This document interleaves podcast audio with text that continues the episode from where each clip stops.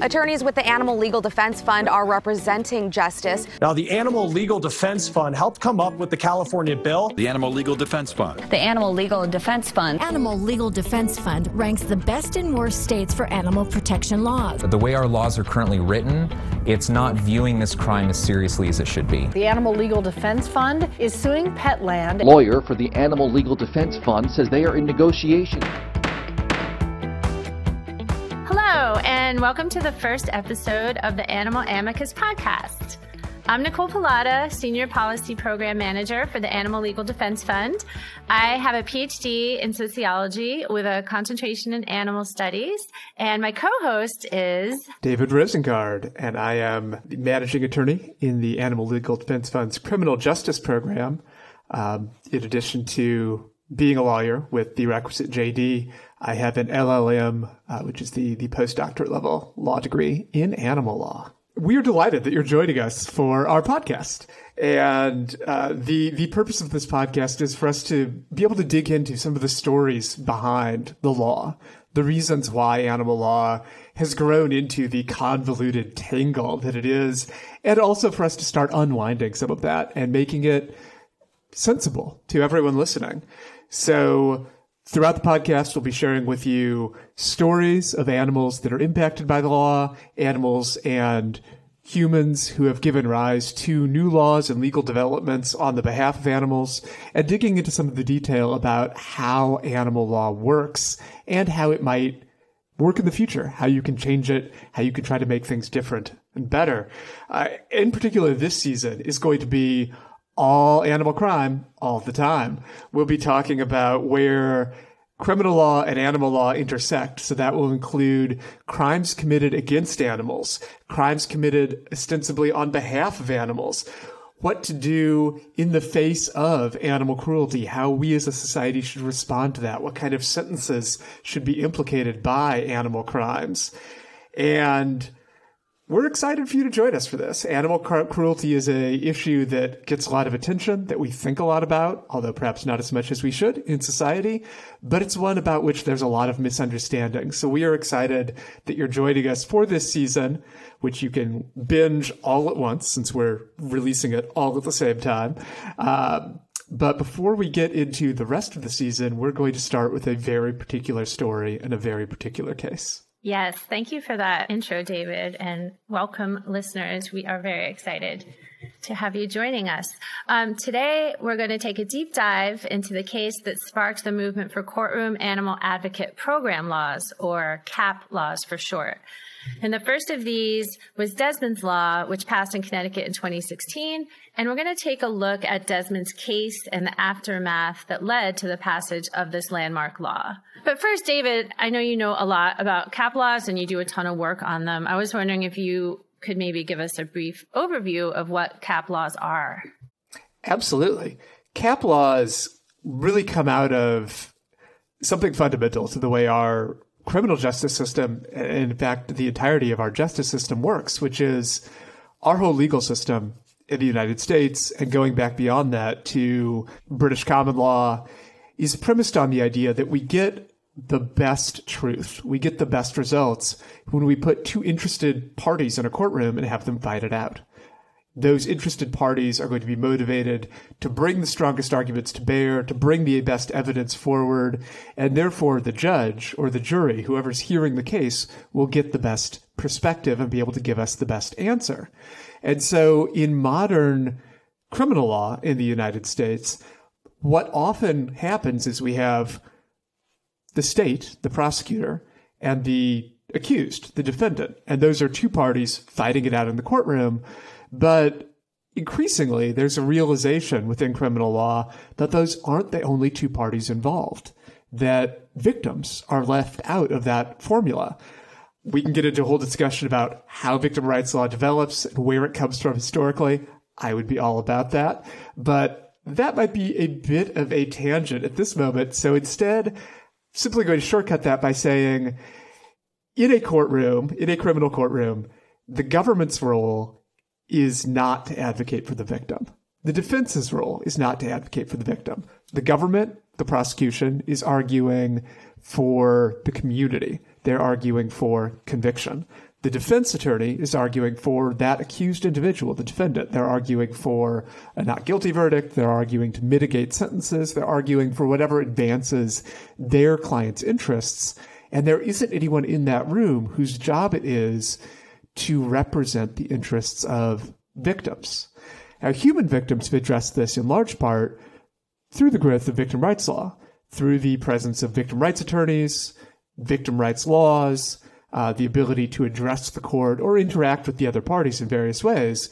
But animals don't necessarily get this. And that's a challenge because animal cruelty cases are incredibly complex. We're dealing with scenarios that unite the kind of complex evidentiary and testimonial issues that we see typically associated with homicides or sexual abuse of very young pre-verbal children with crimes that tend to be misdemeanors or low level felonies. And so we end up with really complex case needs, really unique laws that are often obscure to the judges, prosecutors, defense attorneys that are trying to work with them, and a judicial economy that doesn't really incentivize people figuring out what to do about those cases.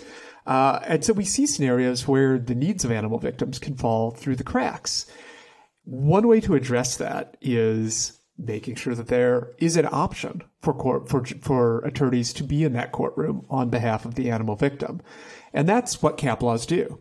In short, CAAP laws allow judges the option to appoint a volunteer attorney or a supervised volunteer law student not to argue for conviction, not to argue for a not guilty verdict, but simply to represent what would be in the animal's interests. And there's precedent for this even before these laws started passing. Uh, if we go back to what is one of my favorite case titles in the entirety of American law, the United States government versus approximately 53 pit bulldogs. And you will see this case title rendered in various ways. Sometimes pit bull is one word, sometimes bulldog is one word, sometimes they tack an E onto the end of bulldog like it was old school bulldoggy. Really? yeah, I've seen it. I've seen it all those ways. It's like when people put an E on the end of shop. They spell shop with two P's and an E. Like now uh-huh. it's all very Renaissance old school. I've seen that happen with the pit bulls in this case. These were not dogs for the Renaissance. These were dogs um, that were scooped up as part of what in popular culture is known as the Michael Vick dogfighting case. Uh, and that was a case that didn't that is largely separate from U.S. versus 53 pit bulldogs. In the Michael Vick dogfighting case, Vick and some of his compatriots, but it's largely focused on Vick because he was the person who was a celebrity at the time the case happened, um, were apprehended in the process of running a dogfighting ring. Uh, they ended up pleading guilty to various charges.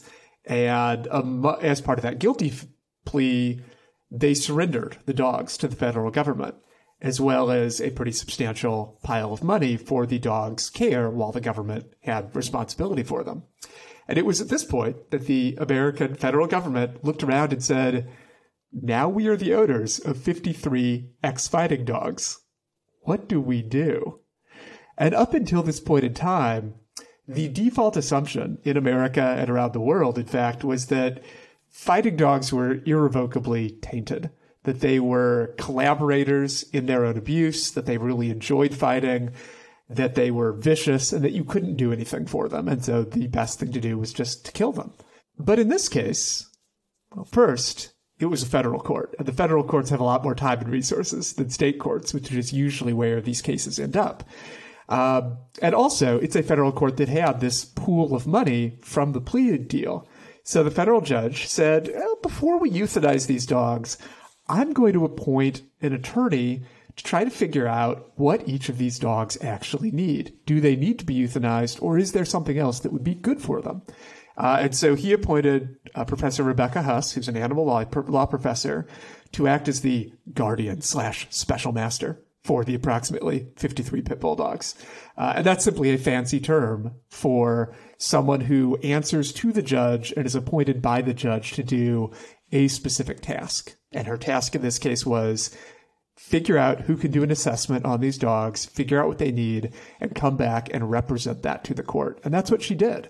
And as a result of that, uh, One of those dogs, if memory serves, was euthanized for behavioral reasons. The dog was just too mentally and emotionally damaged to live a happy or safe life. Two of the dogs were euthanized for physical reasons. They were too physically damaged to live lives free of pain.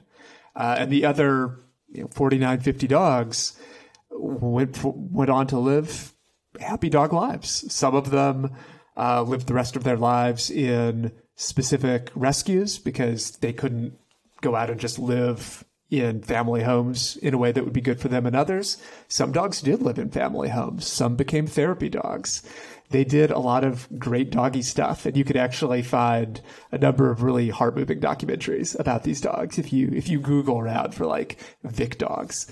Um, but this not only changed the narrative for what you do with fighting dogs around the world, changed it from a you euthanize them because they're collaborators into a you rehabilitate them because they're victims sort of narrative, but it also really set the mold for the idea that you could in fact have attorneys doing work for animal victims, not as part of the prosecution, not as part of the defense, and it wouldn't cause problems for the judicial system. It really proved that if the federal court could do this, well, any court could do it. Uh, and that's an, that's a concept that's been sort of in the back of a lot of people's heads for a while since then. It took a number of years for anything to come of that. Hmm. Yeah, that that's such a great way to tee this up, and that case is so landmark. And I like that you mentioned the heartwarming videos. I encourage people to seek those out. I know that I personally am always interested in seeing heartwarming videos in our field. Yeah, and if, as you're listening to the podcast this season, this season in particular, but probably all the seasons, hmm. if you ever come off of an episode and you're like, "Oh, that was some dark business," David Nicole, what are you doing? Why have you brought me down? Queue up some heartwarming animal videos. Uh, we, in our line of work, we do a lot of contact with horrible things happening to animals. And I think that we both really get a lot out of being able to spend time with our own animal friends, being able to watch videos of animals, living good lives. I suggest that if you're having a reaction to some of the awful stuff we'll be talking about this season, do that as well. Reach out to your own animals, your friends' animals. Take a look at Happy Animals online there are a lot of animals that come out of bad situations that live great lives. And that's part of what the movement to get animals and their needs recognized by the law is all about. Absolutely. Yeah. And like, there's no shortage of bad news. I think it's good to be intentional about seeking out the victories and the happy endings and to, um, to focus on those to help ameliorate some of the uh, psychic wounds that one can experience being involved in this work. Um, I also wanted to mention that Rebecca Huss actually has a, a, law review article that she wrote called Lessons Learned Acting as Guardian Special Master in the Bad Newz Kennels case. Um, we can, I'm sure we can put a link to that in the show notes, but if anyone's interested in, in learning more about that, in this article, she goes through, um, the the case, uh, the Vick case, and her uh, she explains her role as guardian special master and how she made her determinations about each dog's destiny. So um, definitely check that out. Anyone who wants to learn more about that. So since this is our first episode and our theme this season is criminal law, I thought it might be helpful to take a brief detour into the past approximately 150 years ago, and give some context about the history of animal cruelty laws, and then we can dive into the specifics of Desmond's case. Does that sound like a plan to you, David? I dig it. I, anytime we get to go dive into the past of cruelty law, I am here for it. Excellent. So there were some laws earlier than this, but the start of what would eventually become our modern animal cruelty laws is generally dated to the 1860s and the advocacy of Henry Bergh. So Henry Bergh is a pretty well-known figure in the early humane movement. He helped draft what's considered the first comprehensive animal cruelty legislation, which was in New York. And he was really good at getting publicity to raise awareness about animal cruelty. He was, by all accounts, a very energetic campaigner. In addition to his work to reform animal cruelty laws, he also helped found the first child protection organization in the U.S. But a few years before that, in 1866, he founded the ASPCA, which is the American Society for the Prevention of Cruelty to Animals, as most people probably know. Um, but this is a super important milestone because the ASPCA was not only the first animal protection organization in the U.S., but it also had enforcement powers. So before this, there weren't any agencies dedicated to enforcing these fledgling cruelty laws. So around this time, we're also starting to see a shift in societal attitudes about animal protection. But Henry Bergh's activism was very much a catalyst. So he had gone to England around this time and was inspired by the Royal Society for the Prevention of Cruelty to Animals, or the RSPCA, which was founded in uh, in the UK in 1824. And the RSPCA is actually the oldest animal protection organization in the world. Henry Bergh came back. He was very fired up to improve animal cruelty laws in the US, and he was equally passionate about enforcement because he correctly realized these laws would be ineffective without that crucial piece of someone to enforce them. So, a little sidebar central to all of our discussions in this podcast is going to be the fact that animals are classified as property under the law. This was true historically and is true today. Now, our laws have changed since the 19th century, and should also point out that being property does not prevent you from also having rights. There are also ways that our laws treat animals differently from other types of property, cruelty laws being but one example. But it's important to always kind of keep the context of animals' legal status in the back of our minds when we're talking about animal law. We'll try to disambiguate that as we go on. It's going to get confusing, y'all. This is a, a pretty complex area. and it's also really central to a lot of the animal issues because again, as Nicole said, animals are, are living creatures. They are also property. So they aren't things. They are beings. They are someone, not something. And yet the law is not always good at recognizing that. The law doesn't have the right labels all the time for animals. And so sometimes they get put in a category where they get treated like things, even though we all know they aren't. Yes, exactly. Even though it's not always the best fit, we see that happen a lot in the law. Um, so, with that in mind, pre ASPCA, pre Henry Bergh, the early cruelty laws were not aimed at protecting animals themselves, but instead they were meant to stop people from harming other people's property, essentially. So the list of animals protected by those early laws was limited to animals who were considered commercially valuable. So this did not include wild animals or even companion animals. So it's kind of interesting given the way our laws are today that farmed animals were the main subject of these early cruelty laws. But again, it wasn't to protect them them from suffering, it was to protect their owners from having their property harmed. Right. It wasn't it wasn't don't hurt this cow, it was don't break your neighbor's valuable cow. Uh, don't cost your neighbor exactly. money. Um, and that's as you're saying, that's a really important distinction. Uh, for those of you who like doing deep dives into old animal law, you will absolutely find a few old cases where courts, to their credit, acknowledge that other animals matter or look at animals as creatures that count in and of themselves. So you know, don't don't misunderstand. There are those cases out there, but Nicole is absolutely right that the the dominant belief at the time and the way the law generally worked was just looking at animals as property um, and saying we're we have cruelty law not because we're concerned about the cruelty part, but because we're concerned about the property damage part. Yeah, exactly. And on, along those lines, I wanted to mention one case in Minnesota that highlights sort of where the cruelty laws were generally in the 1860s, which is just before we'd start to see major shifts. So this case is mentioned in an article um, on the emergence of cruelty laws in the 1800s. It's um, from the Animal Legal and Historical Center, and we'll link to that in the show notes. But this is a case that's actually from 1866. A defendant was brought up on charges for shooting a dog under a criminal statute that referenced, quote, every person who shall willfully and maliciously kill, maim, or disfigure any horses, cattle, or other beasts of another person unquote. So again, we see even in that snippet, it only refers to animals who are owned. But in this case, um, the court decided to dismiss the charges because a dog could not be considered a beast. So the court said, this is a quote, it seems to me that all animals such as have, in law, no value, were not intended to be included in that general term. The term beasts may well be intended to include asses, mules, sheep, and swine, and perhaps some other domesticated animals, but it would be quite it would be going quite too far to hold that dogs were intended, unquote. So again, this is really interesting because this is f- kind of flipped in modern times with the structure of our cruelty laws today, generally being more protective of companion animals than farmed animals. But in this case, because dogs, you know, they, they were, they were owned, but they weren't considered commercially valuable. So the court basically decides they don't even count as animals or beasts as they're called in, um, this case. Um, so we we could take a whole detour to talk about why this change occurred um, in in the law, where companion animals have sort of an elevated status in terms of their protections. Um, but for these early laws, suffice it to say, a crime was only committed generally if the animal was owned by someone else.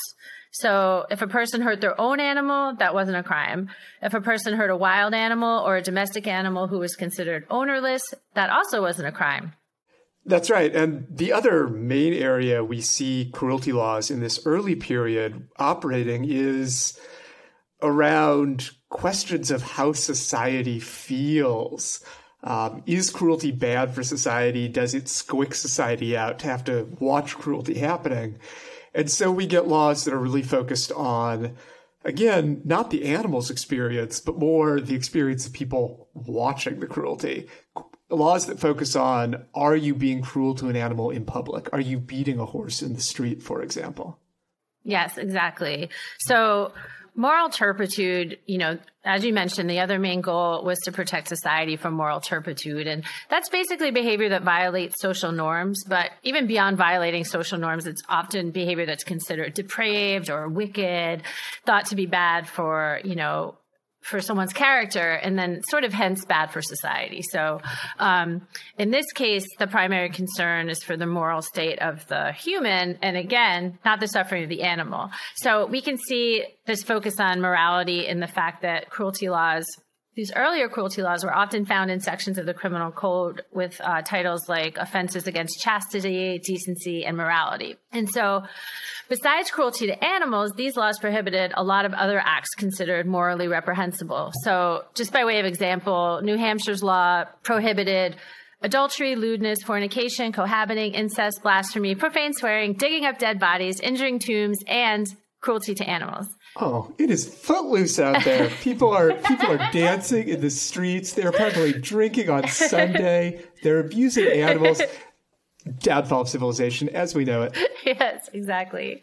And um, so in Minnesota, cruelty to animals was listed right before a section that prohibited performing labor or attending a dance on the Lord's Day. So we have uh, the main objectives of these early cruelty laws being the protection of private property and the protection of society, but the animals themselves are kind of lost. But yeah, so do you want to say anything about the? I just like how. Oh, I don't know. Maybe this is being too flip, but all these laws about dancing, and that's where the animal cruelty laws are too, and digging up dead bodies. Yeah, there's something there. um, like, don't don't get us wrong. It's. I feel like correct me if I'm wrong, Nicole. I think I can speak for both of us when we say we, we are supporting laws that say you don't get to torture animals in the street, you don't get to uh, abuse your neighbor's cow. But there's a big difference between saying don't do that because it damages property, or don't do that because it is disruptive in the same way that dancing on Sunday is disruptive, versus saying don't do it because it's bad for the animal. Don't do it because the animal suffers, and we don't think animal suffering is okay. Uh, it's great that those laws were there that could help animals, but mm-hmm. in the law, we really, and particularly in animal law, we really like to look at why the law is there. And if we're trying to get the law to accurately reflect the needs of animals, to have an animal forward lens, and by that I mean, you know, if we can elevate the animal experience to a point where not where it overwhelms the human experience, but where it's being considered at all, where people realize that animal mm-hmm. experience exists and is legally cognizable. Our laws should be about more than just is that animal property or does it make people uncomfortable? Does it disrupt society? Is it annoying when people abuse animals? The law should be about how did that animal feel? Did that animal suffer? Do we think it's okay? Yes, exactly. And if you're wondering, isn't it weird that all these animal laws were in the same places as laws about sexual morality and whatnot? If you're wondering, does that mean there might be a connection there? Oh, just you wait. We have a whole special episode for you on animals and sex crimes. Continue listening, dear listeners. a very special episode. Of Beastie It's, yes, in, in best after school special manner, it is a very special episode on animal sex crimes, especially heinous. yeah, so with these early cruelty laws, we have protecting private property, protecting society, protecting people's moral character, but where are the animals? And so this is something that Henry Bergh set out to change. And the year that he founded the ASPCA, he also successfully expanded New York's earlier cruelty law. And that, that, so just a sidebar, New York was the first state to pass a cruelty law in 1828. But um, this expansion or this revision that happened in uh, 1867, I think it was, um, with that the main focus of concern finally shifted to the animals themselves. And so New York's revised cruelty law was a big step forward for a few reasons. I'll name just two.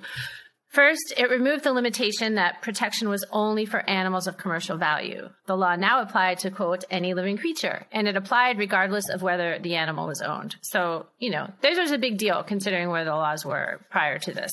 Yeah, that's that's a huge deal, and it really begins shifting anti-cruelty law from a property protection law and cruelty as a property crime or cruelty as a disturbing the peace crime, shifting it to anti cruelty law being about the right of animals not to be subject to unlawful cruelty and making that those laws about the animal experience.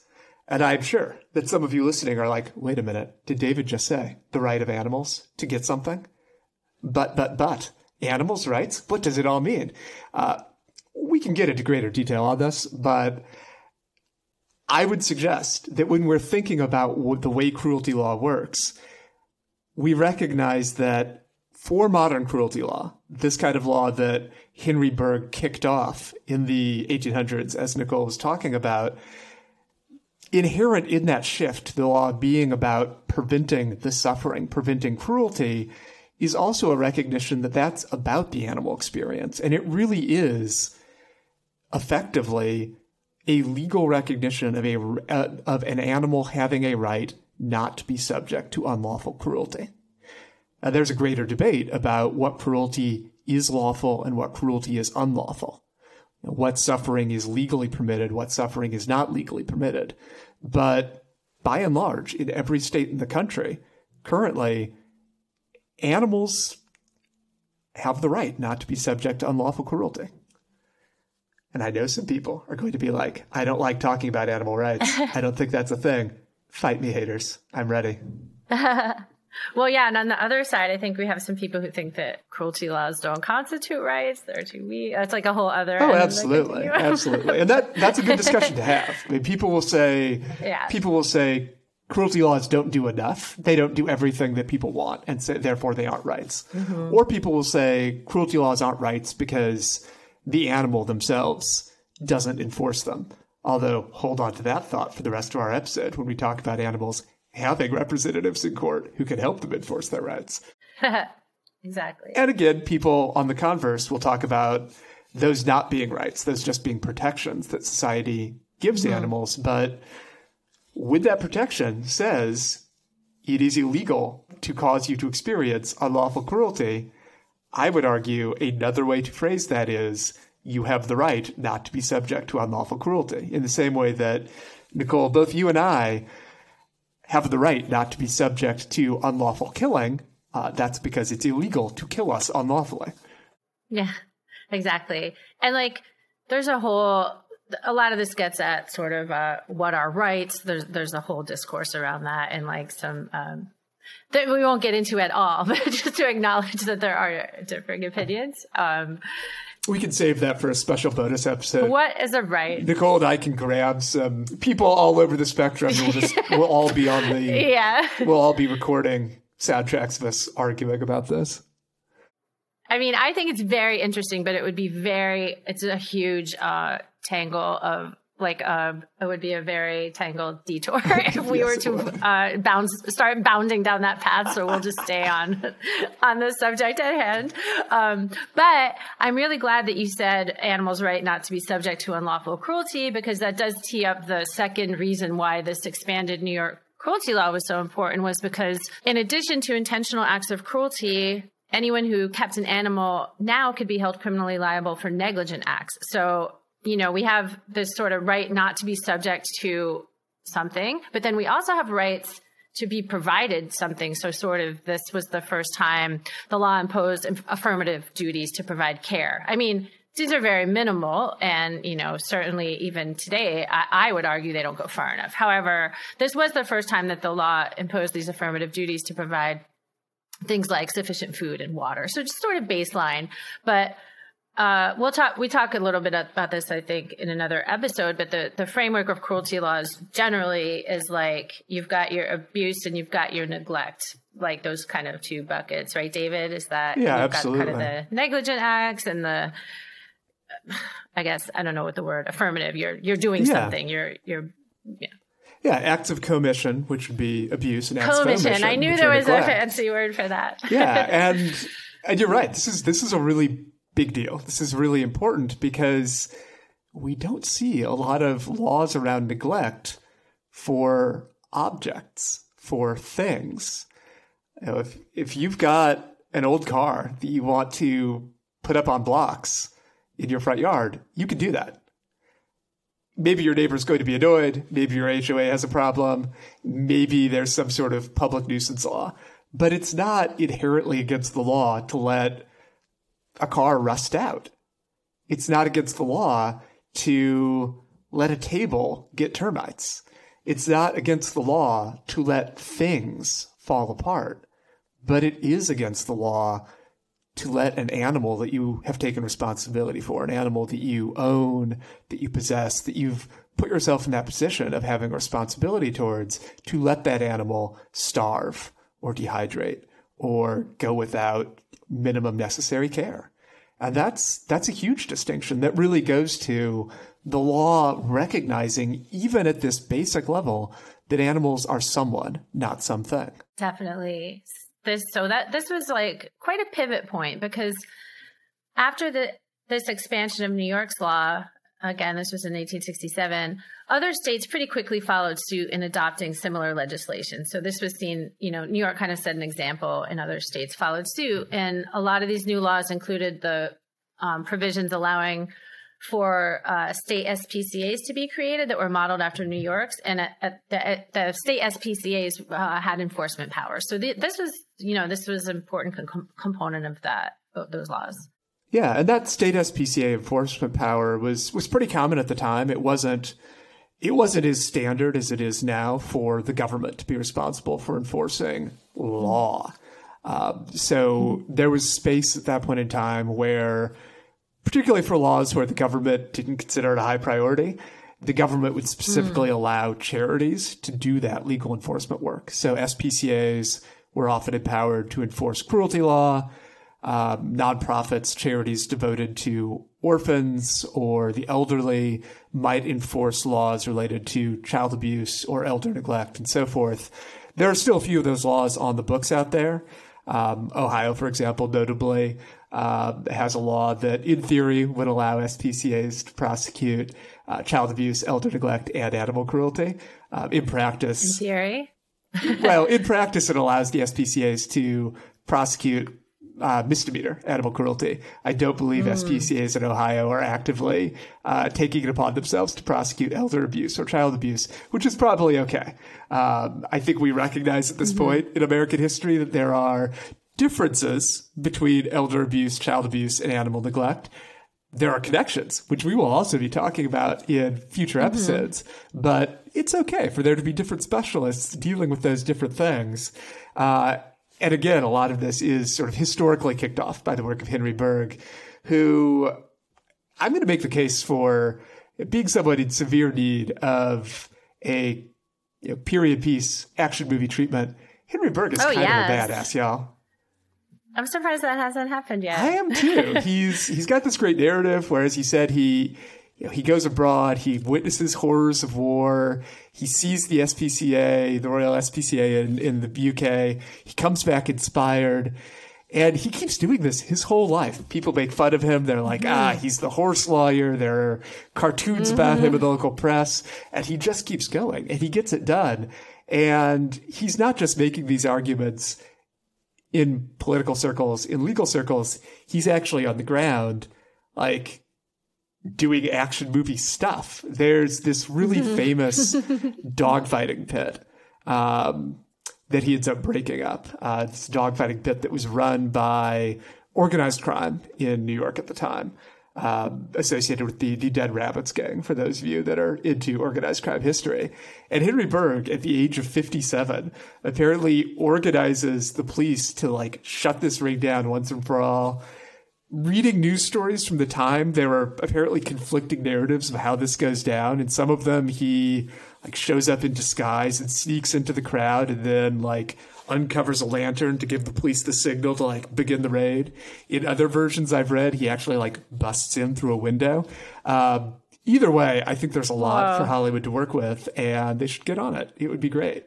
But if they do a subplot about how Henry Bergh's involved with the beginning of child protection law in the United States, they need to remember that he was a bit player in that. It was actually the majority of the work was done by by a a woman who was a a missionary and social worker at the time who sort of organized the whole campaign uh, around child protection and was able to hook Henry Bergen because he had a legal apparatus. Um, he had lawyers who worked for the SPCA, and he basically lent them out to her for child protection.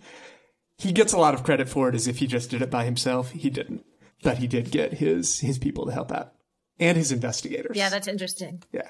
So oftentimes in especially modern stories, now that we've gotten you know years after the fact, Henry Bergh gets like unilateral credit for creating. I want to know. I did say helped create, so yeah, oh yeah, no, no, you're you're down with it. I You've had got to think it. back. I was like, did I say it No, right? no, no, you're you're fine. This is this is not about you. This is about like other things I've read where people are like, in addition to being a badass that shut down dogfighting raising, took on organized crime, and ca- and changed animal protection law. He also single handedly saved this horribly abused girl, Mary Ellen, um, and also Oh, yes, created animal Ellen. protection law. It didn't go down quite that way. Um, he was certainly helpful, but the the bulk of the credit for this sea change in child protection law and saving the particular abused child, in this case, Mary Ellen, goes to a a missionary and social worker named Etta Angell Wheeler. Um, and she's the person who became aware that Mary Ellen was being horribly neglected and abused by her family. She figured out that something had to be done. Where Henry Bergh got involved is she ended up connecting with Henry Bergh, um, and he lent her both his cruelty investigators who had training to do undercover work trying to figure out what was happening for animals. He lent them out to her to use to get evidence about the neglect this girl was suffering.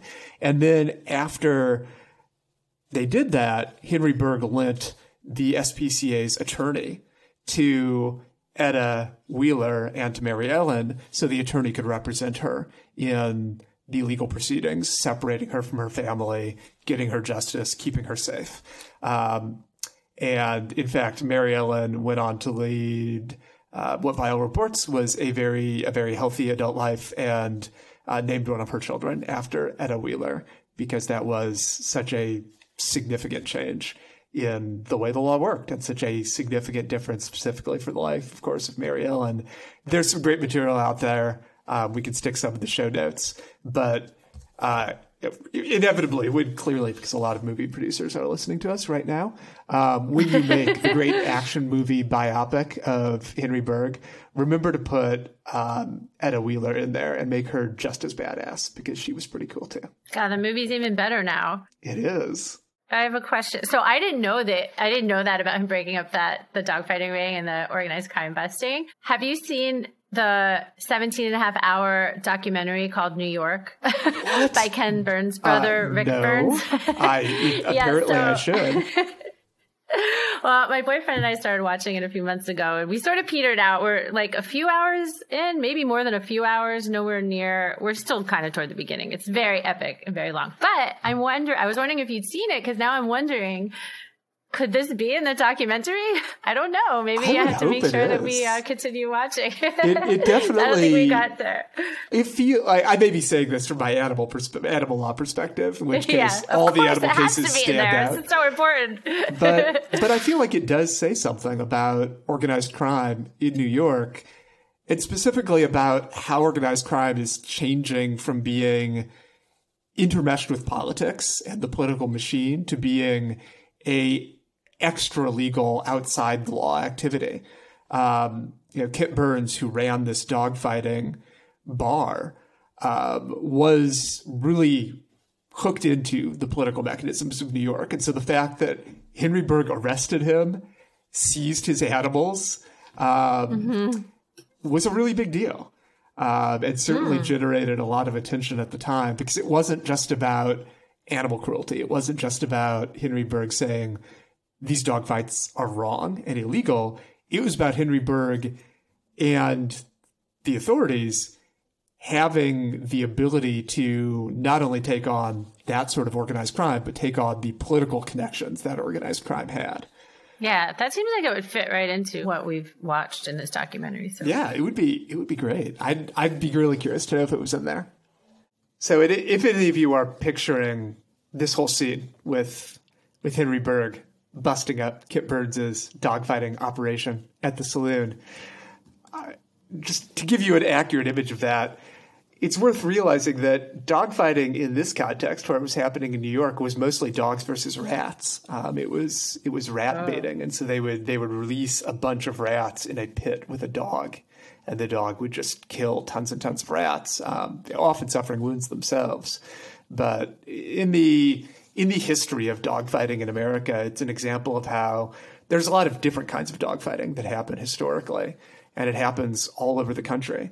Um, and I think that's worth remembering. Um, and we'll get into this more, I think, in other episodes.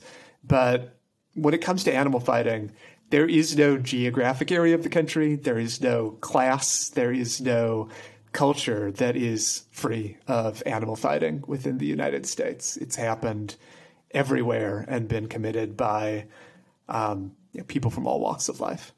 Yeah, so um, I wanted to share this quote, which is also from the Animal Legal and Historical Center article that we'll put in the show notes, which um, points out that um, 20 years after the period we're talking about here, so after the New York laws expanded, after the other states kind of update their legislation, um, a judge in Mississippi kind of summed up how the legal system's view of animals had changed. So this was from 1887, and the judge here is talking about Mississippi's cruelty statute, but this is the quote. The judge said, This statute is for the benefit of animals as creatures capable of feeling and suffering, and it was intended to protect them from cruelty without reference to their being property or to the damages which might thereby be occasioned to their owners.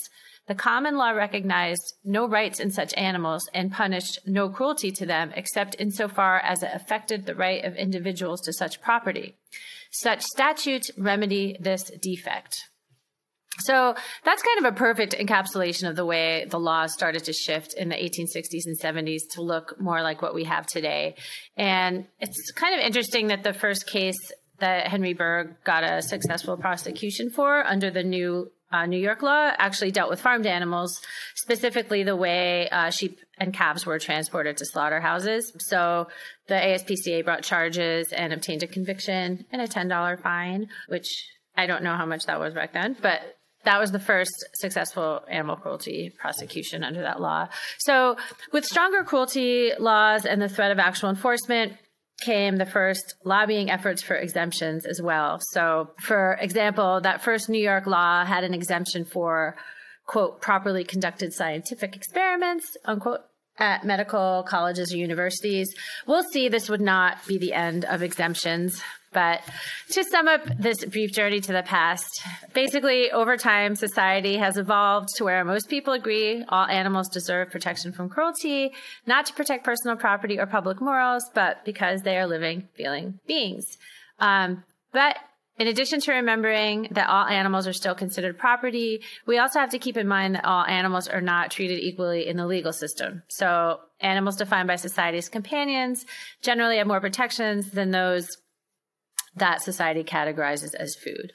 But um, shifting into talking a little bit about modern day exemptions, um, David, would you maybe want to talk about some of those and maybe some of the obstacles that exist to enforcing cruelty laws, even in cases where there aren't explicit exemptions?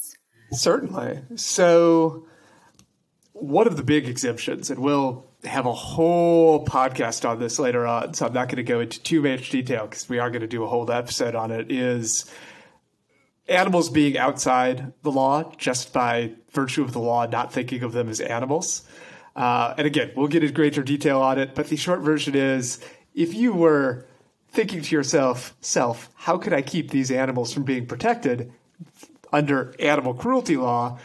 An easy way to do that is just to make sure the animals, the the animals that you want not to be protected, do not count as animals themselves. So that's one way. We'll put that aside because again, Nicole and I will get into that on another episode in greater detail.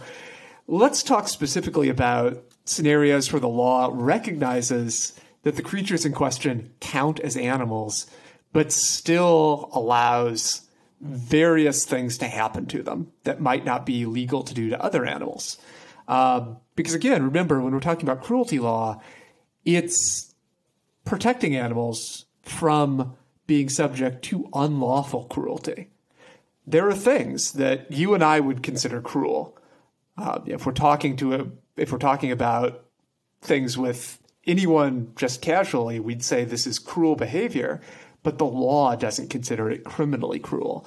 And a really big example of those is farmed animal exemptions um, areas of the law that say it is illegal to cause an animal suffering, or it is illegal to mutilate an animal. It is illegal to kill an animal, except unless that killing, mutilation, suffering is part of a accepted farm animal husbandry practice or a normal part of slaughter or so forth. And uh, again, this this acts to give different animals or animals being used differently by humans different levels of protection. And it's really all about that relationship between the animal and the human. If the animal is being used by humans to serve the ends of producing food, fiber, etc., that animal gets less protections under these kinds of exemptions. Uh, and some of those exemptions are, as I've discussed, explicit. It explicitly says it's illegal to kill an animal unless you're killing that animal in a way that constitutes humane slaughter. Some of those exemptions are implicit. Sometimes the law simply says something like, it is illegal to cause an animal unjustifiable pain. And it does not define what unjustifiable means. As humans, we are pretty clever creatures. We can justify all kinds of things. And so that creates a very elastic space in the law that potentially allows a lot of treatment of animals that, again, in just everyday speech, we would probably consider cruel. Um, there are other exemptions, some of them you've alluded to already, Nicole, around research or hunting. Um, euthanasia is an exemption that's also going to exist in every state. Um, you have the ability to to kill an animal without causing that animal undue suffering or unnecessary suffering. Um, and there are 50 states out there, plus DC, plus the territories. So we're not going to get into a breakdown of how all of those individual laws work. Suffice it to say that we've got generally a position where modern laws are about the animal experience and about, as we were just discussing, protecting animals from suffering, from death, etc. But those modern laws also have exemptions, and those exemptions will make it so that certain animals or certain treatments of animal are lawfully permitted. And we can have a debate. We should have a debate about whether those exemptions are working the way they should. Are they giving society what we want? Or are they going further than we want? Are they creating loopholes that we don't anticipate? I would argue that it's also good for us to face those exemptions head on and acknowledge what they really say. For example, if we have a law that says it is illegal to cause an animal suffering, it is illegal to mutilate an animal, and then the law says, unless you are doing that in the service of producing eggs or producing dairy or producing meat, effectively what that law is saying is we acknowledge as a society that mutilating animals is bad, that causing animals suffering is bad. We are willing to put up with that badness if it gets us these things. And we can have a social discussion, a debate as a culture about whether that is a deal we should make. But it's a deal that acknowledges that we are doing something harmful to those animals in the first place. We're just doing something that we're willing to put up with. That's different than a law that says it's illegal to cause an animal unjustified or unnecessary or unjustifiable suffering. Because that kind of law is framed in such a way that it, it says the suffering that animal experienced was never a problem in the first place because it was justified, because it was necessary. And I think that kind of framing makes it harder for us to really face head on the cost of what we're actually getting as a society. I would rather us look ourselves in the mirror and be real about the way we're treating animals as a society. And if we don't like it, change the law, make it different. We have the ability to do that. And we'll certainly be talking about that in future episodes. Yeah, exactly. And this common phrasing of unjustifiable and unnecessary suffering, you know, as you alluded to, it makes it sound inevitable. Oh, there's nothing we can do. This is the way it has to be done. And uh, as you also noted, it's it's not generally defined, and you know, it's a loophole so big you could drive a truck through it, basically. A slaughterhouse truck, that, perhaps. Yes, exactly, exactly. And so, and there's a, there's a lot of misperceptions um, about this uh, this subject as well. I don't know if you've found this, but it's pretty common for people to think, just assume there's a whole host of legal protections that you know that protect farmed animals from from cruel treatment that just really don't exist. And a lot of times, people are kind of surprised to to learn the state of and and you know you, you and I might say, no, they are protected and they just haven't been. Uh, I don't want to go down that path now. oh, no, I, I'm, going to take us down that path. Okay. Here we go. Here we go. Because you're right. I do hear this misperception on it, but I also hear the opposite. So I hear the misperception mm. that farmed animals are perfectly protected. They get the same protections as dogs and cats. Yeah, and, yeah, yeah. You know, ferrets and bunnies that live in people's houses, that all animals get the same level of protection. And therefore, we don't need to worry about chickens and pigs and cows and farms because don't they get the same protection as other animals? And that is inaccurate. It is inaccurate because of these exemptions. But the other thing that I commonly hear is the opposite end of the spectrum, where people say, well, farmed animals aren't protected at all, so there's nothing you can do.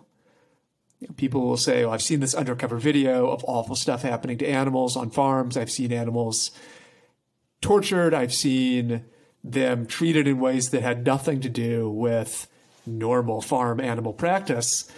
But we can't do anything about that because they're on farms, so they don't get any protection. And that isn't true either. The, the misperception about that really gives animals in that context way less protection than they are due and really allows people engaged in that kind of conduct to get away with more than they should. It helps them evade accountability. Even for an animal on a farm, even for an animal being used in research, even for animals who are being hunted, they still have protections. They just don't have as many protections as other animals. And it's important for us to bear that in mind and to bear in mind that we can change that level of protection. This is a function of the law. If we want those animals to have more protection, we can do that but we also should know that they have some protection right now.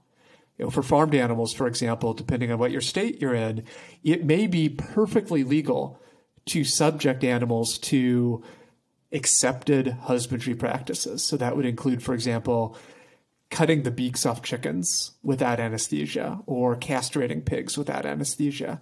It doesn't include setting pigs or chickens on fire while they're alive.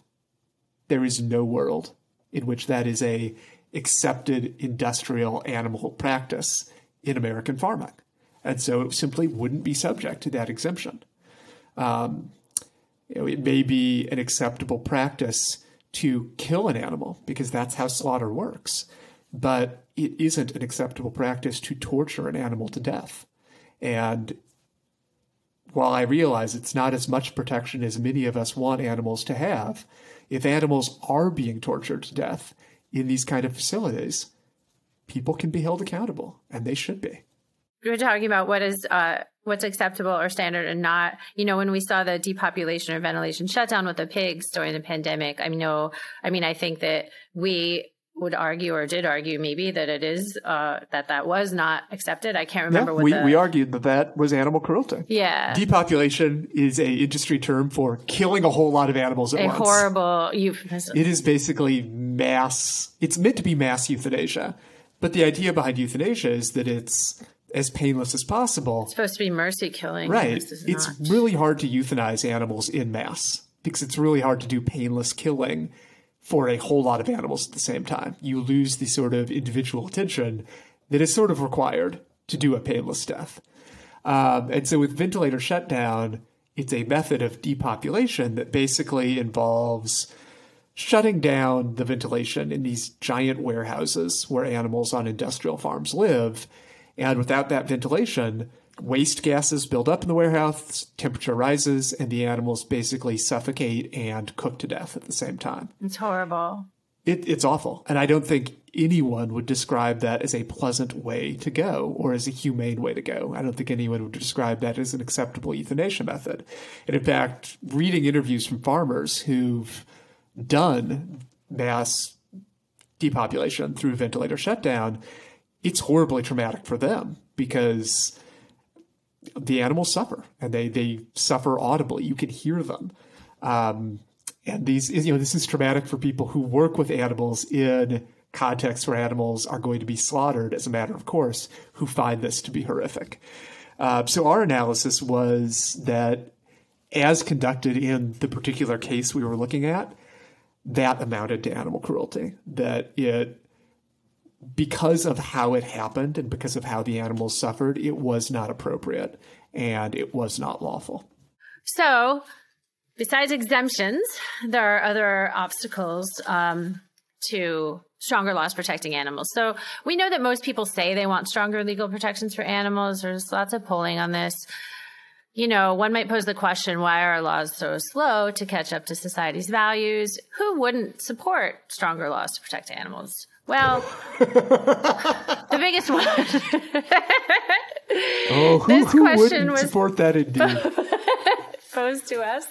Uh, this is something people ask. So, the biggest one is the animal ag industry, um, which opposes almost all new animal protection legislation or aggressively lobbies um, to exempt farmed animals or farming practices. Right. And that's true yeah. whether or not the legislation has anything to do with animals in ag. Yes. The law can specifically say this doesn't apply to agriculture. Yes. They will lobby they against still... it because they are so worried that it's it's just a slippery slope and the next thing you know, dairies will be illegal and horses will be voting and dogs will be driving. Yep. And I say that partially in jest, but oh, we do hear similar. Uh, also, I, I often hear from people who say, if animal protections increase, if in fact animals have legally cognizable interests or rights, what's to stop animals from voting or driving? And my answer is usually I've met a lot of animals. I don't think any of them know what voting is or are interested in driving. Those aren't rights that animals would have. Having some rights doesn't give you all rights. Exactly. So the animal ag industry's influence really can't be overstated in the political arena. They have tons of financial resources. They have deep political and cultural ties, particularly in states where farming's a big part of the economy.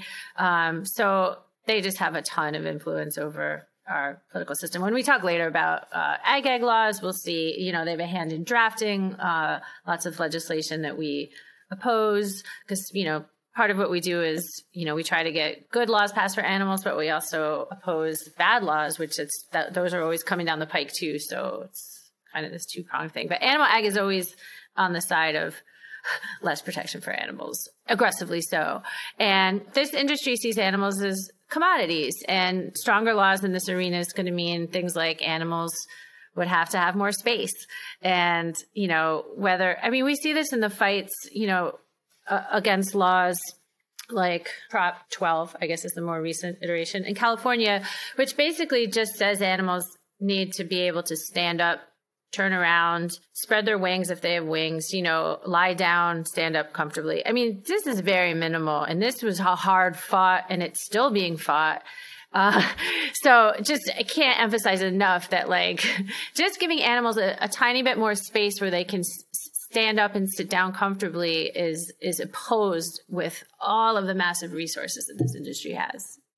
And at some level, it, it really is about animals as commodities. Because as we've discussed, part of what is at the heart of modern cruelty law and something that's really at the heart, I argue, of animal law as a movement is the recognition under the law that animals are someone, not something, that animals are not interchangeable widgets.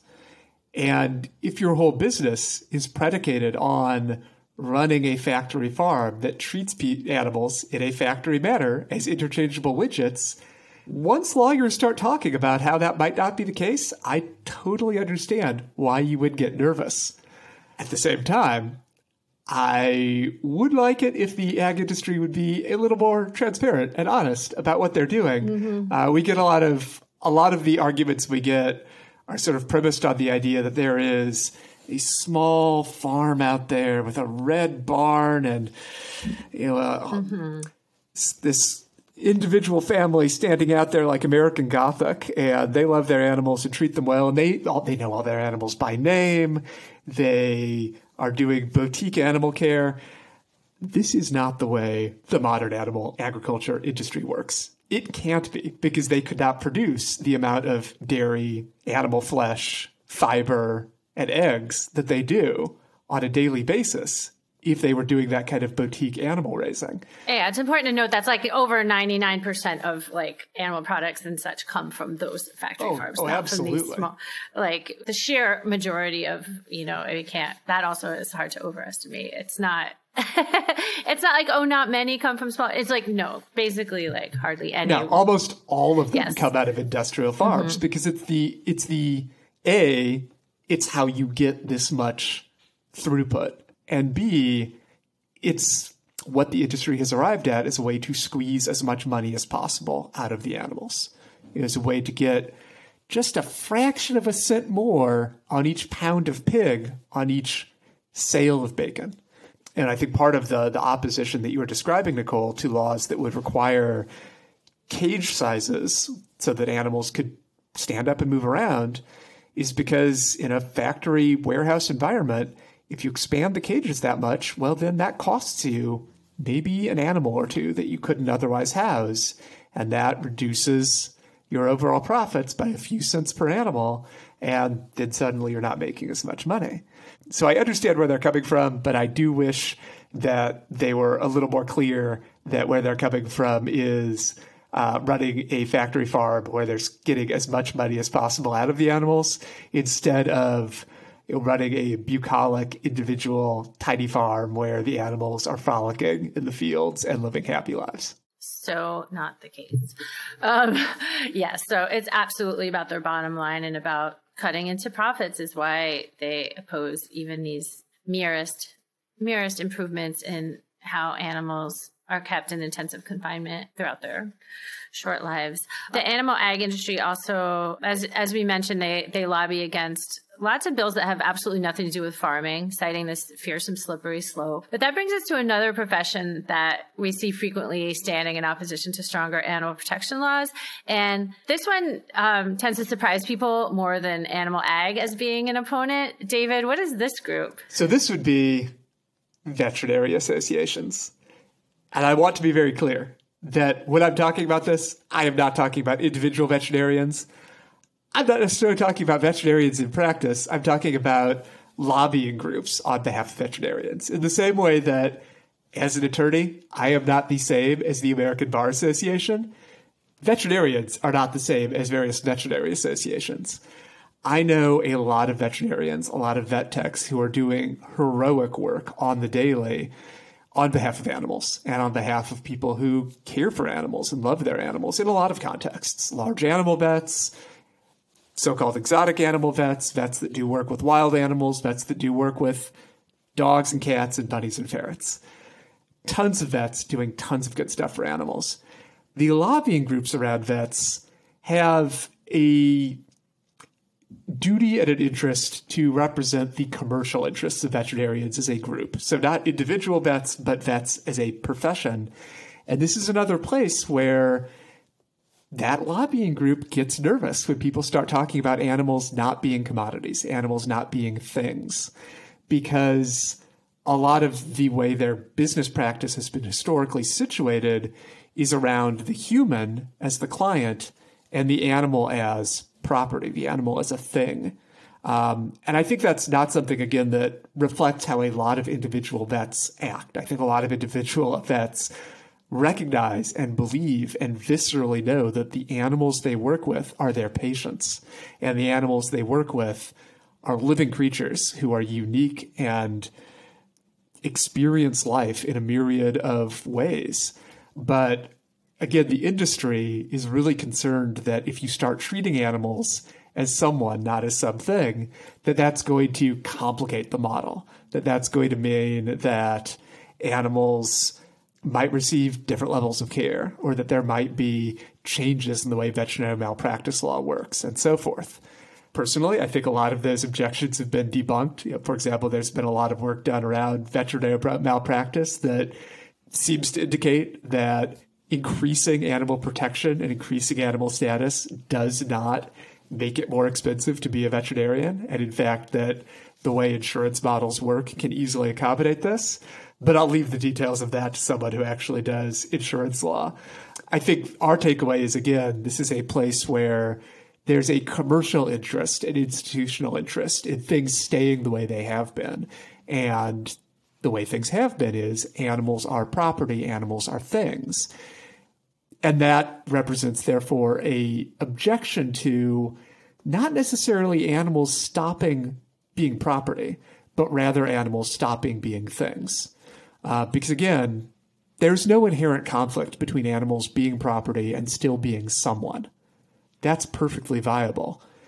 It's instead a conflict between animals being someone and being something. You know, the notion that a dog is interchangeable with any other dog of the same breed or the same age, which any of us who have dogs would, would argue is absurd. You know, you can't, thinking of the three dogs that I'm fortunate enough to share my life with, they're all roughly the same age. They are all roughly the same breed type. Oh my gosh, none of them are interchangeable. They all have uh, unique personalities and in some way, some cases, unique challenges. But if one of them were to get sick or die, I wouldn't say it's appropriate for someone to just say, well, that's fine. Here's money to go out and get the same age dog of the same breed. It'll be just the same, right? It's like replacing a stereo. Those are really different things. And that difference comes down to someone versus something. And when you are running an industry that involves animals and money, it can be really scary to think about animals being someone versus something. I think people need to come to terms with that fear, particularly if they are representing an industry that makes its money largely by people paying to get animals taken care of because we want them to be cared for as someone. Yeah, I was going to say it's it's just it's ironic, although I don't I hate using that word. I don't know what it means anymore. I always think I'm using it wrong. But it's like a funny ambivalence that you know, the the whole profession is sort of dependent on this this bond that people feel with their animals, and that's the reason that people pay lots of money for veterinary medical care is because their animals are unique individuals. Someone's not some things, not commodities, and so it's it's you know for the for the veterinary medical associations. I mean, particularly AVMA. I don't know the state ones probably follow in the national footsteps, but you know, co- co- oh, it's being so afraid of you know this sort of uh, any change in animals' legal status to recognize that they are someone and not something, and it's like. But that's your your whole profession kind of capitalizes on that fact that that's how people feel about Right. their animals. And and again, this is not to individual vets; it's the professional association and their lobbying efforts. It's weird. Yeah, and it's I do think part of it is also a fundamental misunderstanding that improving the lives of animals, improving the status of animals doesn't inherently mean that animals aren't property. I think that there's some some people in the veterinary association I think are under the impression that improving the position of animals somehow means that animals are going to stop being property. There will be no more companion animals. Everyone's going to have to set their dogs and cats free. It's going to be anarchy in the streets, and then the whole profession will go away. No. And that's like Nicole and I are, are, are trying not to laugh at each other over video right now because a I don't think anyone who has animals wants that to happen. Um, I I adore my dogs. I adore my cats. I think the world of them. None of them are prepared to survive on their own. Um, as someone who, for quite a while, had companion ferrets, uh, these are animals that are really incapable of surviving on their own. Ferrets uh, have no sense of self preservation or fear. They don't do well in the wild. I do not want a world where these animals are just turned loose in the streets. I don't think any of us do. And in the similar way, improving the position of animals, saying that animals are someone's, doesn't mean that they can't be property. I believe that my the dogs and cats that I'm fortunate enough to share my life with are someone. I believe they're all individual, unique, wonderful creatures. I also own them. And I'll use that property status in the law to protect them in various ways. And I wish that I wish people had a better understanding of that, that it's not trying to help animals, trying to improve their position is not the same as just turning all animals loose into the wild and seeing what happens next. Yeah, it's really unfortunate because if you see see some of the legislation that the AVMA comes out against, it's like, really, you're against that bill? Right. It has nothing to do with even. Um, it can just be like some unrelated animal protection. I can't think of any examples off the top of my head, but I'm frequently sort of surprised and disappointed to see some, some of the, the sides they take on um, animal protection legislation. But so another reason uh, to take animal cruelty seriously, you know, setting aside obviously we we take it we want to take animal cruelty seriously for the animals themselves but you know there are some like other ramifications of the law being slow to catch up with how uh how society feels, how many of us feel about our companion animals, particularly, and that's the the so-called link between violence to animals and violence to humans. So, I think most of our listeners are probably aware by now that there's a lot of research showing a correlation between animal abuse and other types of violent crime, including domestic violence. We can put a link, no pun intended. Oh, that's bad. In the show notes uh, with further resources about that. But just generally in domestic violence situations, animals themselves are often targets of abuse for the simple fact that they're vulnerable members of the family.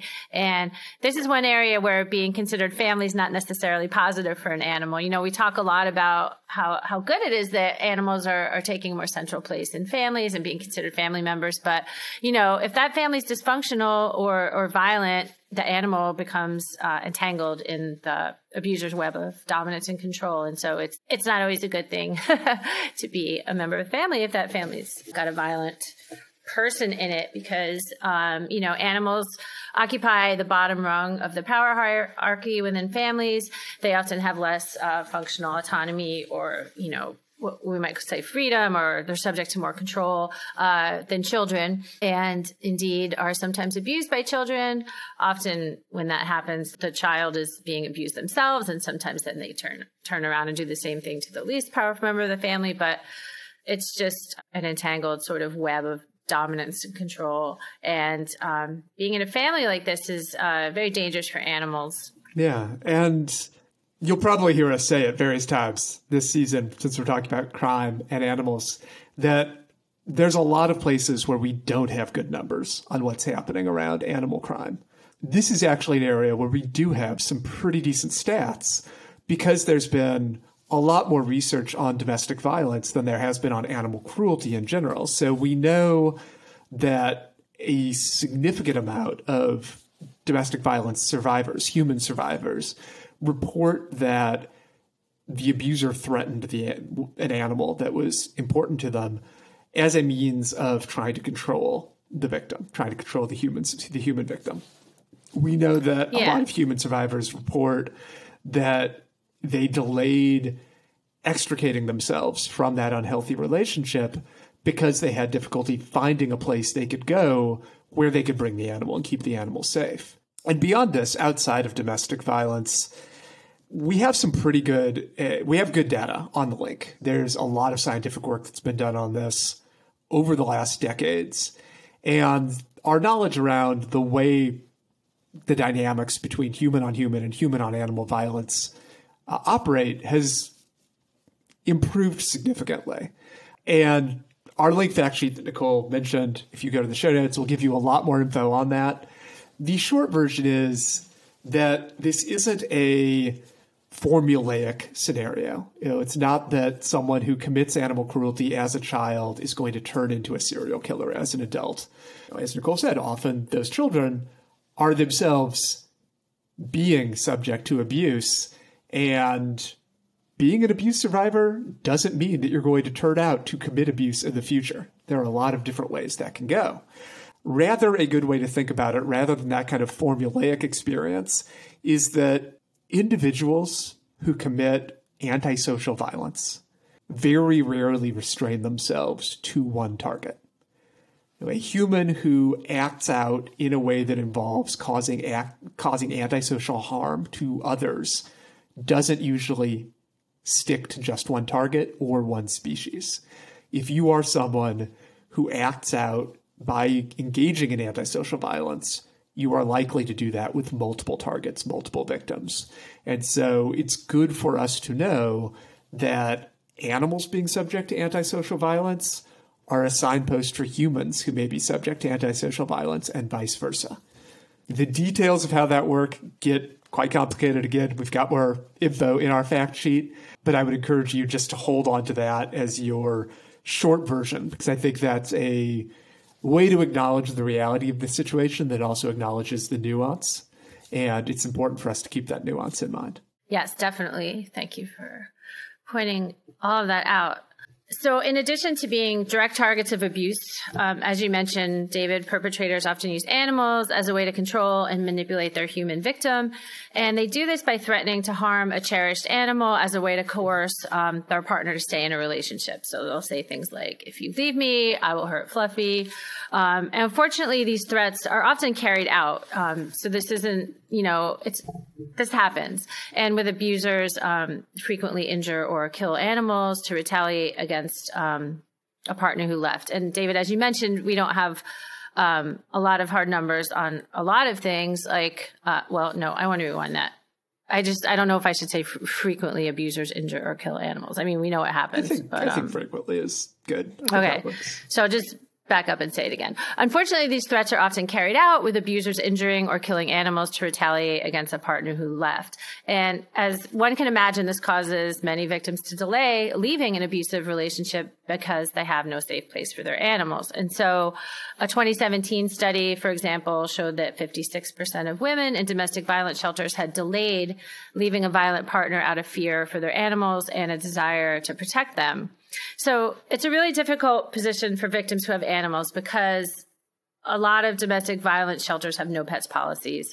I've written um, in the past about the tension between companion animals as family on the one hand versus their legal classification as property, uh, specifically, sort of the instability of this family member role in part due to lack of supportive laws and public policy. So uh, more people consider their animals to be family members and, and we use that classification a lot. But unfortunately, there is, there is a lack of sort of uh, public policy support there. So no pets policies uh, are case in point. They show us how this uh, family member role is dependent on the social context. So as real as this relationship is within the context of this micro world shared by the animal and their family, and that family may comprise just one person, um, this relationship sort of comes up against these hard limits in the wider society in the form of these exclusionary laws and policy that very much define animals. Uh, differently and, and not as a recognized family member. Um, so no pets policies in domestic violence shelters, in rental housing, in transitional housing,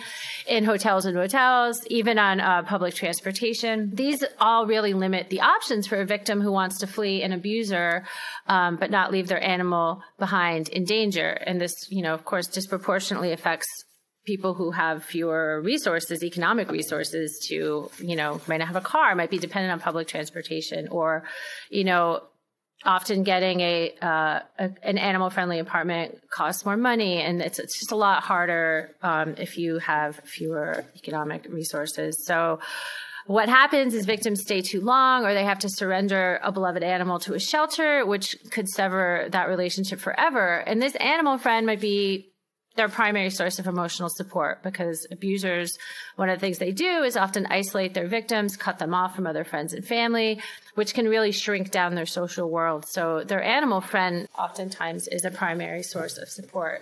So this is a huge problem, but it's an area where there have been improvements. This is this is an area where there is, along with um, more awareness of this link between cruelty to animals and other types of violence. Um, there's more awareness around the the problem of uh, domestic violence shelters often not being able to accommodate or being unwilling to accommodate companion animals. And it is often a i think you know they sort of don't have the means to not just to like no we just don't want those animals here. Like there there are some other you know provisions you have to have in place to allow animals. But more are are making uh, ways to accommodate animals, or they're doing things like partnering with local animal shelters or with foster families to provide a safe haven um, for companion animals in these situations. There's been some federal funding in recent years that gives grants to domestic violence shelters and transitional housing that make accommodations to allow animals. So these facilities can apply to get grants to help them do that. And on the legislative front, we've seen an increase in the number of states that allow courts to include animals in domestic violence protection orders. Um, For the lawyers listening, this this area that Nicole's talking about, abilities for foster families to care for animals who belong to a survivor who's getting themselves out of an unhealthy relationship. The good news is that a lot of that is a purely legal problem. Setting up a scenario where a survivor, a human survivor, can turn their animal over to a foster family for a certain period of time and then get that animal back, that's just contract law.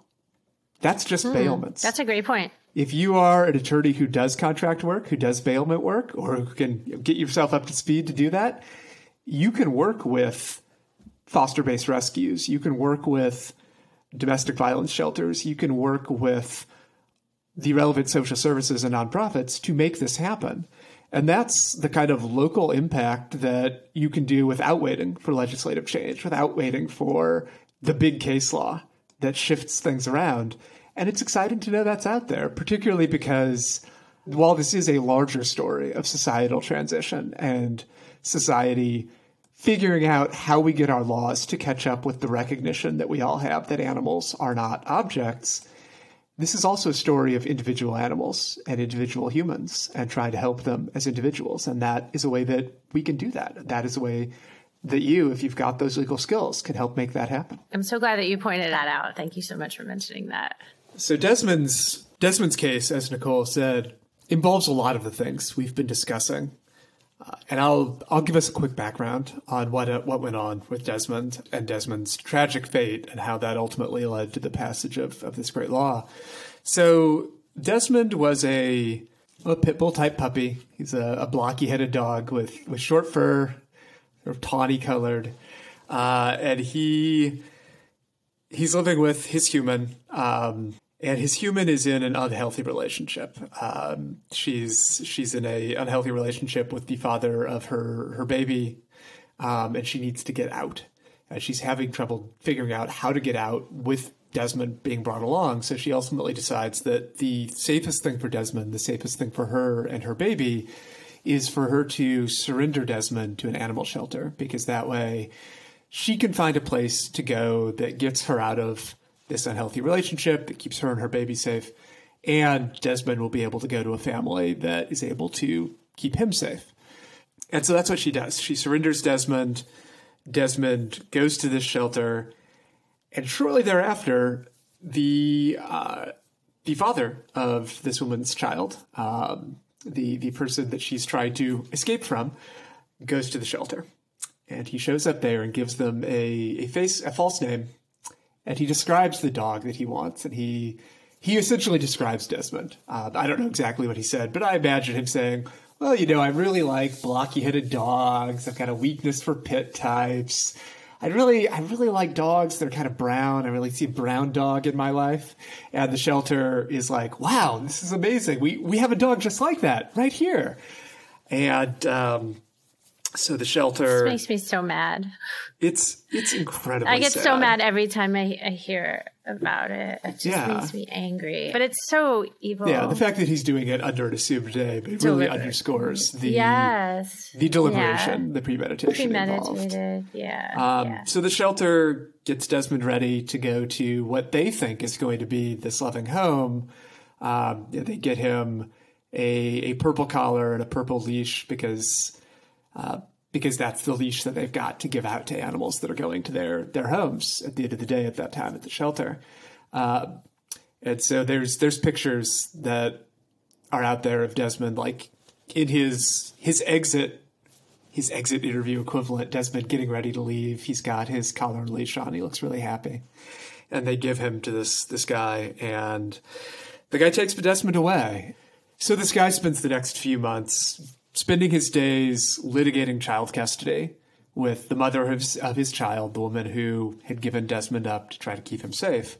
And then in the evening, he comes home and he goes to his bathroom where he's got Desmond locked up and he he abuses Desmond. He beats him. He feeds him about a cup of rice a day.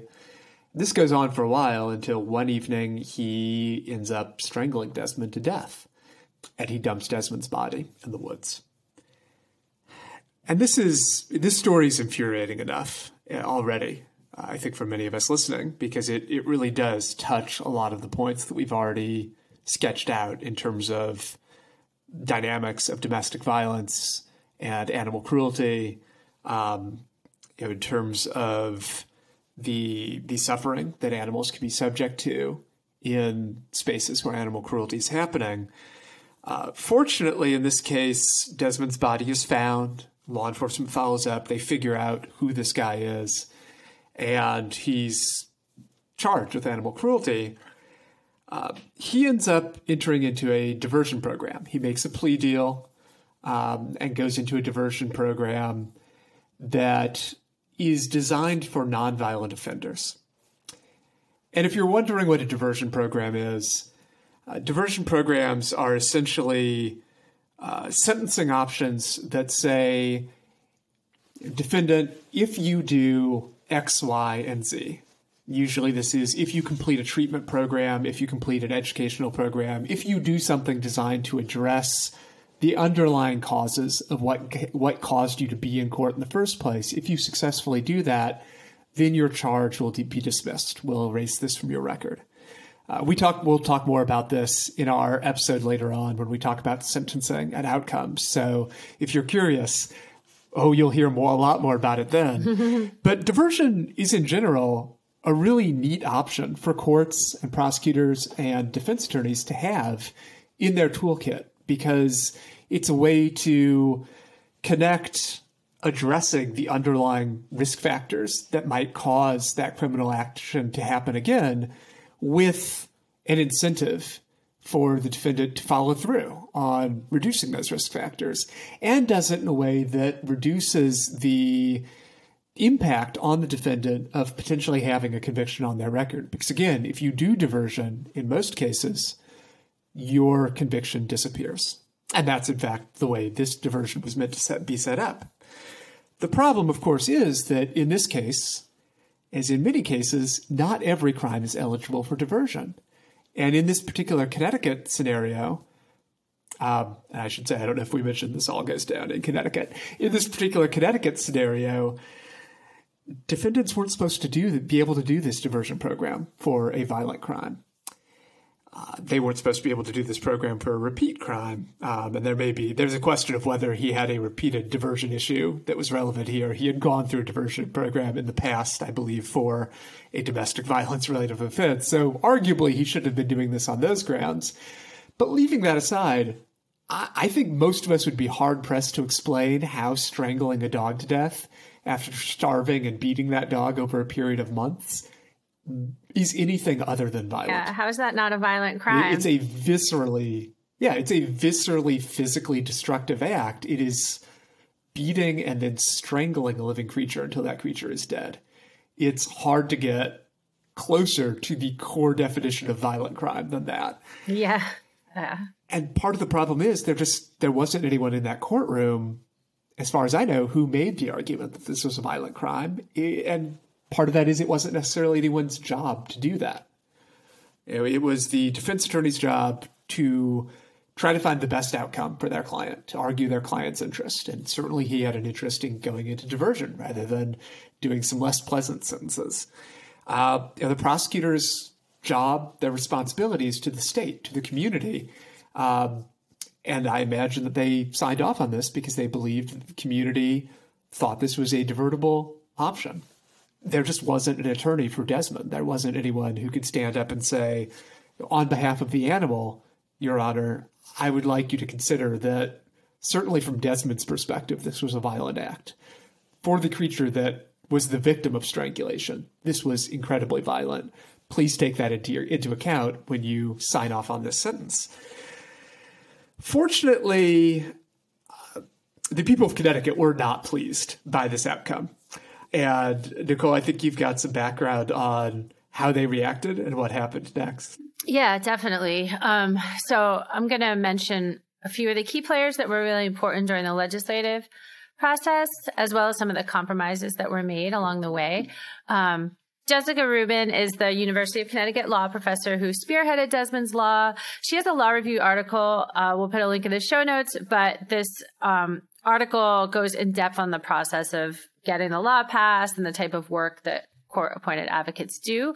Um, she notes in that article that the the process of getting Desmond's law passed was um, it was long and complex. It required collaboration and compromise among several parties. One thing she says was helpful in the passage of Desmond's law were changes in law school education that were happening at the time as kind of a backdrop. So she talks about the fact that the legal academy, you know, it's been shifting for some time toward experiential education and service learning opportunities, shifting from mainly lecture based classroom instruction and more of a focus on teaching students practical legal skills. So sort of getting out of the classroom and learning by doing. Um, in 2014, the ABA actually passed a resolution uh, that required all law students to take six credits of experiential coursework, and it required law schools to provide opportunities for students to do this.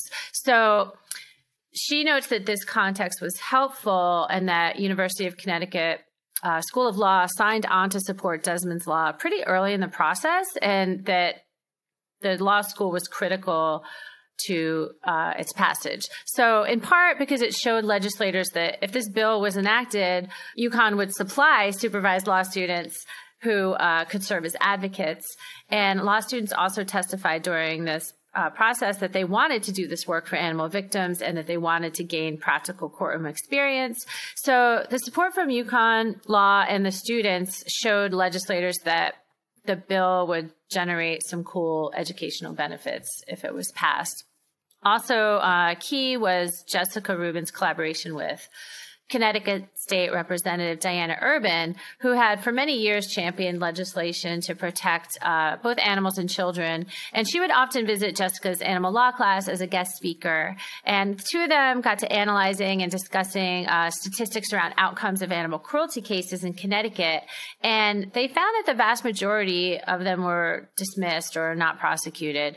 And they wondered how to address this problem. And that's when they started working together on the legislation that would eventually become Desmond's Law. And then, you know, David, you mentioned that people were not pleased with the outcome of Desmond's case. And that brings us to another important part of this process was Desmond's Army. And Desmond's Army is the group of concerned citizens that formed in response to Desmond's case. So they attended public hearings, they testified in support of the bill.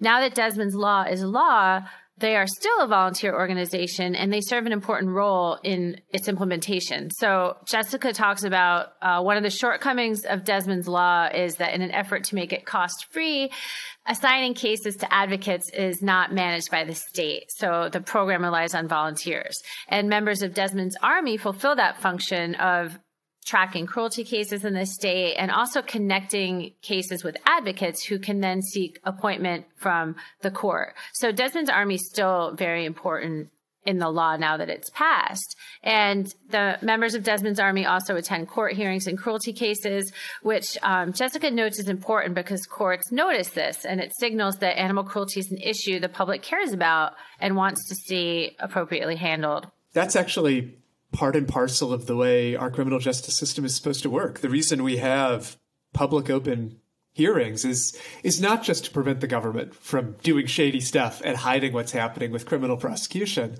but it's also because that entire criminal prosecution is supposed to be the community making a statement. The prosecutor is speaking on behalf of the community. And so it's incredibly helpful for the judge, for the prosecutor, um, the defense is probably going to have some different opinions. Uh, I'll talk about that in a moment. Uh, but it's incredibly important if the community does have an opinion for the community to be present. Uh, and the way that you're present, of course, is important. You know, it's it's important in a court that you yeah. allow the court to happen, that you allow the court proceedings to occur with decorum. And Desmond's Army does a great job of this. They show up, they wear purple shirts because that's again the collar that Desmond, the collar and leash combo he was given um, when he when he was adopted out was purple, and so they wear that in his honor. But they simply watch the proceedings. They don't interrupt. They don't cause havoc. They simply are there in the gallery, demonstrating by their presence that someone cares about this. And that matters a lot, especially in cases where the animal victim is not owned by anyone or is only owned by the abuser because in that case, there may not be a human to show up on behalf of the animal. There may not be a human who owned that animal and is upset that the animal is hurt. So, knowing that the community cares, even when the defendant is the only person that knew the animal existed, makes a big difference. And again, it goes back to something we were talking about. Oh wow, like an hour and a half ago, um, which is that animal cruelty here and now in this day and age is not about other people's property. It's not about disrupting public order. It's about animal suffering. And so someone showing up to simply by sitting there effectively say, animals matter, even if there was no disruption to the public square, even if the person who beat that animal owned the animal, that makes a big difference. Yeah, those are really great points. Desmond's Army also uh, directly helps victims of cruelty cases by connecting surviving animals with rescue organizations so that when animals can be rehabilitated and placed in homes, they're there to facilitate that process. And, you know, this is one of the unique challenges of cruelty cases, um, as we also saw in domestic violence situations. It's, you know, where do the animals go? So Desmond's Army helps with that crucial piece as well. One of the opponents of Desmond's Law was the Connecticut Federation of Dog Clubs and Responsible Owners, uh, which we didn't talk about this, but dog breeding groups often fight against animal protection legislation as well. So famously, the AKC or the American Kennel Club, uh, they tend to, along with the veterinary medical associations, kind of fight against sort of counterintuitively, I think, to to a lot of people who haven't seen this over and over again. It's like, why is the AKC fighting this animal protection law? But that happens a lot too. And he, here in Desmond's law, the case of Desmond's law, the Connecticut Veterinary Medical Association, as we might have expected, testified against the bill. So both the AKC and the Connecticut VMA claimed the law would interfere with owners' property rights over their animals. Which is so bizarre. I know. So weird. Apparently, They also feared that the law would establish legal standing for animals or their advocates. And to that, I say, I wish. I wish that's what Yeah. did. yeah. But, we, should, we should uh, probably not so take a moment and tell people what legal standing is. Um, Yeah. So, legal standing, to condense a whole chunk of your first year of law school down to a few sentences, legal standing is the concept that you can show up in court and file a lawsuit yourself. You you count as someone who can initiate legal action on your own. You have standing to sue. You have standing to be sued. And that's not something animals typically have. Humans typically have standing, or at least they potentially could have standing, depending on whether they have some connection to the case. Animals don't. So if an animal is harmed by animal cruelty, they typically can't sue their abuser in the same way that a human could. Um, we'll talk later on this season about some cases that we and our colleagues are working on that are trying to change that. But this, Desmond's Law, is not one of those cases. Desmond's Law mm-hmm. did not and wasn't supposed to give animals standing, and neither are CAAP laws as a whole. CAAP laws, again, are courtroom animal advocate programs. They involve judges appointing volunteer attorneys, volunteer law students to advocate for the interests of animals, advocate for the interests of justice. That's different than the animal having standing. It doesn't let the animal show up and initiate a case. It only is something a judge can do once the case has already begun. And so it it's really bizarre to me that the uh, you know, those Connecticut organizations thought this would give animals standing uh, because nothing in that text, uh, nothing in the bill text even comes close. It's like, did you read the bill or? Right. And yeah, even just, I don't know how you feel about it interfering with owners' property rights over animals. I mean, It doesn't do that either. yeah, it's like you're usually in court for um, an animal cruelty charge. And Right. Well, I mean, first of all, there's nothing in the bill that stops animals from being property. Part of right. The beauty of a Right. CAAP program. You still can't abuse your animal. Exactly. Right? like part of the beauty of CAAPs is it's entirely property agnostic. Animals can be property. CAAPs works great. Animals can be something other than property if someone wants to do mm. that. CAAPs still works great. Mm-hmm. All of it depends on is are animals covered by cruelty law? As long as they're covered by cruelty law and you have a CAAPs statute, then you can have courts appoint these volunteer attorneys, volunteer law students. In terms of interfering with the property rights of owners, uh, first, you know, as you allude to, Nicole, that's the only way that even potentially becomes relevant is if the owner is also the defendant. You know, if the owner is alleged to have abused their own animal, is the only way they'd show up in court to have this argument. And even then, the way that their property rights could be interfered with aren't unique to CAAP laws. So, Connecticut, as many states do, has various ways of answering the question what happens to an animal that you seize during a cruelty investigation? And certainly, seizing someone's animal, seizing the animal that someone owns, is interfering with their property. The same way that seizing someone's kilo of Coke is interfering with their property during a drug bust. it's all property seizure, it's all property related criminal law. But that interference in property exists whether or not the court subsequently appoints an advocate to speak up for the animal. The difference really is that if an advocate is appointed, that animal, who is also property, has someone who's specifically dedicated to speaking on their behalf, telling the judge things like, Your Honor, this case is not scheduled to happen for another eight months. The dog has been in a kennel for two months already. That dog, no matter how well the kennel operates, is starting to degrade mentally and emotionally. Can we work out a deal between the defense and the prosecution to get the animal into a foster home? And that doesn't terminate the property rights of the defendant. It just means the dog is in a better place while you figure out what happens with the trial. Potentially, the advocate could say to the judge, Your Honor, this state has a statute that says if defendants aren't willing to pay for the care of their animals, they should give the animals up. The defendant in this case isn't paying for the animal's care, someone needs to.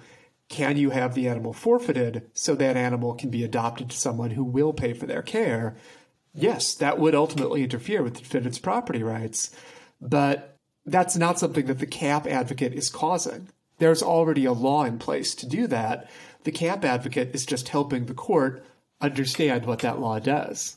Exactly. And it just it kind of um, underlines just how these groups kind of almost reflexively oppose any animal protection legislation with arguments that are pretty incoherent. It's just kind of this knee jerk. We're gonna we're gonna pose this, and this is why, but it doesn't make that much sense. Yeah, my usual feeling when when their responses to CAAPs laws, where people you know, people from various industries will say, well, I think this CAAPs law is going to shut down our industry. I think this CAAPs law is going to be be the doom of animal agriculture.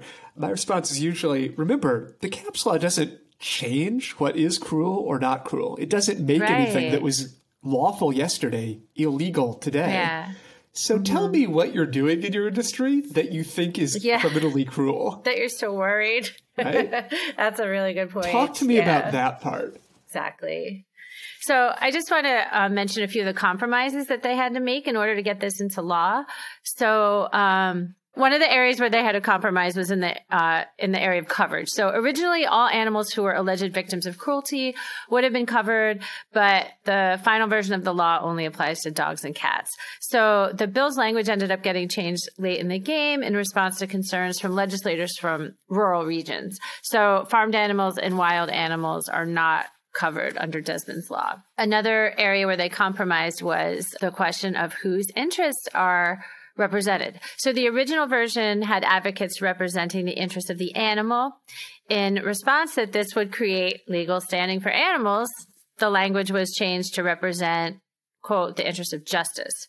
So at first, they thought this change would weaken the advocate's role, but Jessica notes that in practice, it actually proved to be a good change.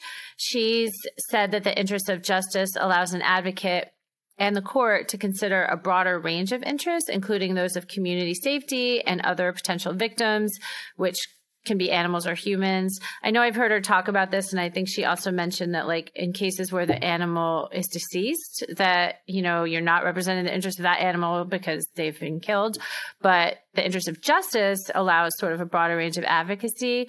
David, I, I think you have some thoughts on what the best language is there, and maybe you can tell us about that. I, I do, and my, my thoughts on this have, have changed over time. Uh, so it used to be that Jessica and I would have these ongoing conversations about whether it's interest of justice or interest of the animal, which is better.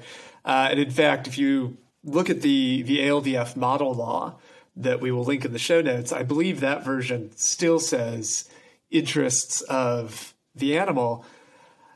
I've come to believe that the answer is to say both, to say interests of justice and interests of the animal. I love that. And that's for a few reasons. I mean, one is every attorney in that courtroom is there for the interests of justice. We've all sw- sworn oaths to work for justice, and we all work for justice in different ways. So the prosecutor is serving the interests of justice by representing the state, by advocating for the community, by trying to win a conviction in a case that they brought because they believe that it's a righteous prosecution. The defense attorney is serving the interests of justice by mounting a vigorous defense for their client, by representing their client's interests. The CAAP advocate, the animals attorney, is serving the interests of justice by helping the court, the prosecution, and the defense all have a better, more legally complete picture of what the animal's position is and what the animal needs, what the animal's interests are, and doing legal work on behalf of the animal. You know, this is not just about explaining where the animal is at contextually, but also doing work that you need an attorney to do, but isn't necessarily something prosecutors or defense attorneys have time to do. You know, for example, to go back to our earlier scenario where a dog would be better off living in a foster home for the next eight months pending trial, that requires some kind of legal agreement. Now, that's a contractual agreement that explains who continues to own the dog, who's responsible for the dog's care, who has custody of the dog, what that relationship looks like. You need an attorney to draft that instrument. You need an attorney to make sure it's legally sound and that it's fair. And that's, I have yet to meet a public defender or a prosecutor who has the oodles of free time required to do that kind of work. Um, it's not to say there aren't prosecutors and public defenders who don't do heroic things on behalf of animals, but very few of them have the extra bandwidth to make that happen because our criminal justice system, when it comes to prosecutors and public defenders, operates on the cheap. We as a society are happy to put more money into prisons. We're happy to put more money into uh, certain kinds of policing. We are not historically terribly into funding prosecutors or public defenders or judges. And so there's a bandwidth problem. And there's also a resources and education problem. If you are a prosecutor or a city attorney or a public defender or a private defender, and you've never done one of these cases before, you might have no idea this was even an option, much less how to start drafting that illegal instrument or any of the other kind of legal maneuvers, legal motions that someone might file on the animal's behalf. So that's part of why I think it's important to be more precise than saying for the interests of justice. I also like interest of the animal because it really does spotlight and cabin out the role of this advocate. It it helps reinforce that the advocate is not in that courtroom to be a baby prosecutor. They're not in that courtroom to be a backup defense attorney. They are in that courtroom to address the victim interests of that animal. And they have entirely no role in whether or not the defendant is found guilty or not guilty. That's the job of the prosecution. That's the job of the defense. That is not the job of the advocate. Um, and I think in, in the case of Desmond's Law and the work that Jessica does um, with her clinic and supporting advocates in that state, I don't think they've had to rely on that sort of distinction, in part because I think Jessica does such a great job teeing up the framework of this for practitioners, for volunteer attorneys, volunteer law students, so they know how that role works. Uh, I think, especially as this expands to other states, it's going to be useful to have some clearly delineated roles that say, again, you are here for the animal. You are not here to back up the prosecution. You are not here to back up the defense. But I like having interests of justice at the same time because I think it's good to underscore that this is about the justice system. And it's always good to remind attorneys that all of us have a overriding duty to justice, uh, particularly in this kind of litigation context. That's why we are all in the room. And that's part of why it's important that animals have a voice in the room. Again, to get back to one of the first things we talked about in this episode, the whole premise of our legal system is we get more truthful outcomes, we get better outcomes, we get more clear outcomes, we get more justice when we have more interests accurately represented in that courtroom. And in a criminal case, the relevant parties, the relevant interests are more than just the state, more than just the defendant. There's also the victim. And so I think including interests of justice helps remind all of us that whether it's a human victim or an animal victim, the criminal justice system gets more justice when victims have a voice in court. Wow. Yeah. Thank you for breaking that down. That all makes so much sense. I know that when I heard that they had to switch from interest of animals to interest of justice, I was like, oh, yeah, that's too bad. And it seemed like a negative thing. Then when I heard Jessica talk about, oh, it actually had some like surprisingly good consequences, I was like, oh, okay, that's good. And I love including both. Why not both? And we cover all the bases that we want to cover. And I think uh, that makes eminent sense. We don't have to choose between the interest of animal and the interest of justice. And I think, as you may have pointed out, often those overlap. But there's there's really good reasons, which you laid out so well, about why it makes sense to have both in future laws. So I, I hear pushback sometimes from from opponents of these bills who who will often say, "Does this create an animal interest? How?" what does it mean that we're that animals have legal interests now? This seems new and therefore frightening because in the law, we're a conservative profession, lower C conservative. We don't like change; it scares us. You know, lawyers like to know how the rules work. and We like to figure them out, and once we have them figured out, especially if they're working the way we want them to, we don't want them to change. And so people will say, "Oh my gosh, good gods, what are you doing, man? Are you changing the rules on us?" And my answer is no because animals already have interests under the law. Again, that's the point of modern cruelty law. Modern cruelty law says animals have an interest in not suffering. Animals have an interest in not being treated with unlawful cruelty. We already know that. we wouldn't be having this court case in the first place if animals didn't have interests. So all CAAP law does when it when it says the responsibility of that advocate is to speak to the animal's interests and the interests of justice is making sure that there is in fact someone in that courtroom who has that duty. The last compromise I, I want to just mention is that uh, Desmond's law does not require courts to appoint advocates. It allows courts to appoint advocates. And, you know, they originally wanted it to be um, a requirement. They ended up with the permissive language, uh, Jessica said, because otherwise the bill just wouldn't have had a chance. But apparently this had not restricted the use of Desmond's law, at least as of when she wrote that um, article, which was in 2018. She notes in that article that until that point, in all but one case, each court that had been asked to appoint an advocate had agreed. So she does note, though, that, you know, there are additional provisions that could be added to Desmond's law or laws modeled on it, like moving forward. And she does suggest that appointing an advocate should be mandatory, not permissive, ideally, I guess, in laws like this going forward. So those are just a few of the compromises they had to make yeah. in that process. And, and you can actually see, uh, dear listeners, you can see effectively Desmond's Law 2.0, which is the revised version that Jessica Rubin uh, has built out, attached to that law review article that we'll put in the show, notes. Uh, so when we're looking at models of CAAP laws, we've got Desmond's Law, the original, which is the law currently in effect in Connecticut. Uh, we've got Desmond's Law 2.0, which is the revised law that Jessica Rubin built and put in this law review article we have uh, the ALDF model law uh, that I um, put together working with the Animal Law Clinic at Lewis and Clark Law School. And then we have Franky's Law, uh, which is the second CAAP law that has won passage. And this is a law that uh, passed in Maine right at the beginning of the pandemic. Um, much like Desmond's case, there's a tragic backstory here. Franky um, is a dog who was uh, dog napped um, during a vehicle theft and um, abandoned and killed by by the thieves. Uh, his body actually washed up on the shore of the local district attorney's house. Uh, so, what? pro tip really? to anyone planning to commit an animal crime: don't dump the body where it's going to wash up on the DA's front yard. That's not going to work out well for you. Yeah. I like to imagine that it was kind of a Twin Peaks animal crime moment yeah, I started thinking about pop culture again too. Right? Franky's dead, wrapped in plastic.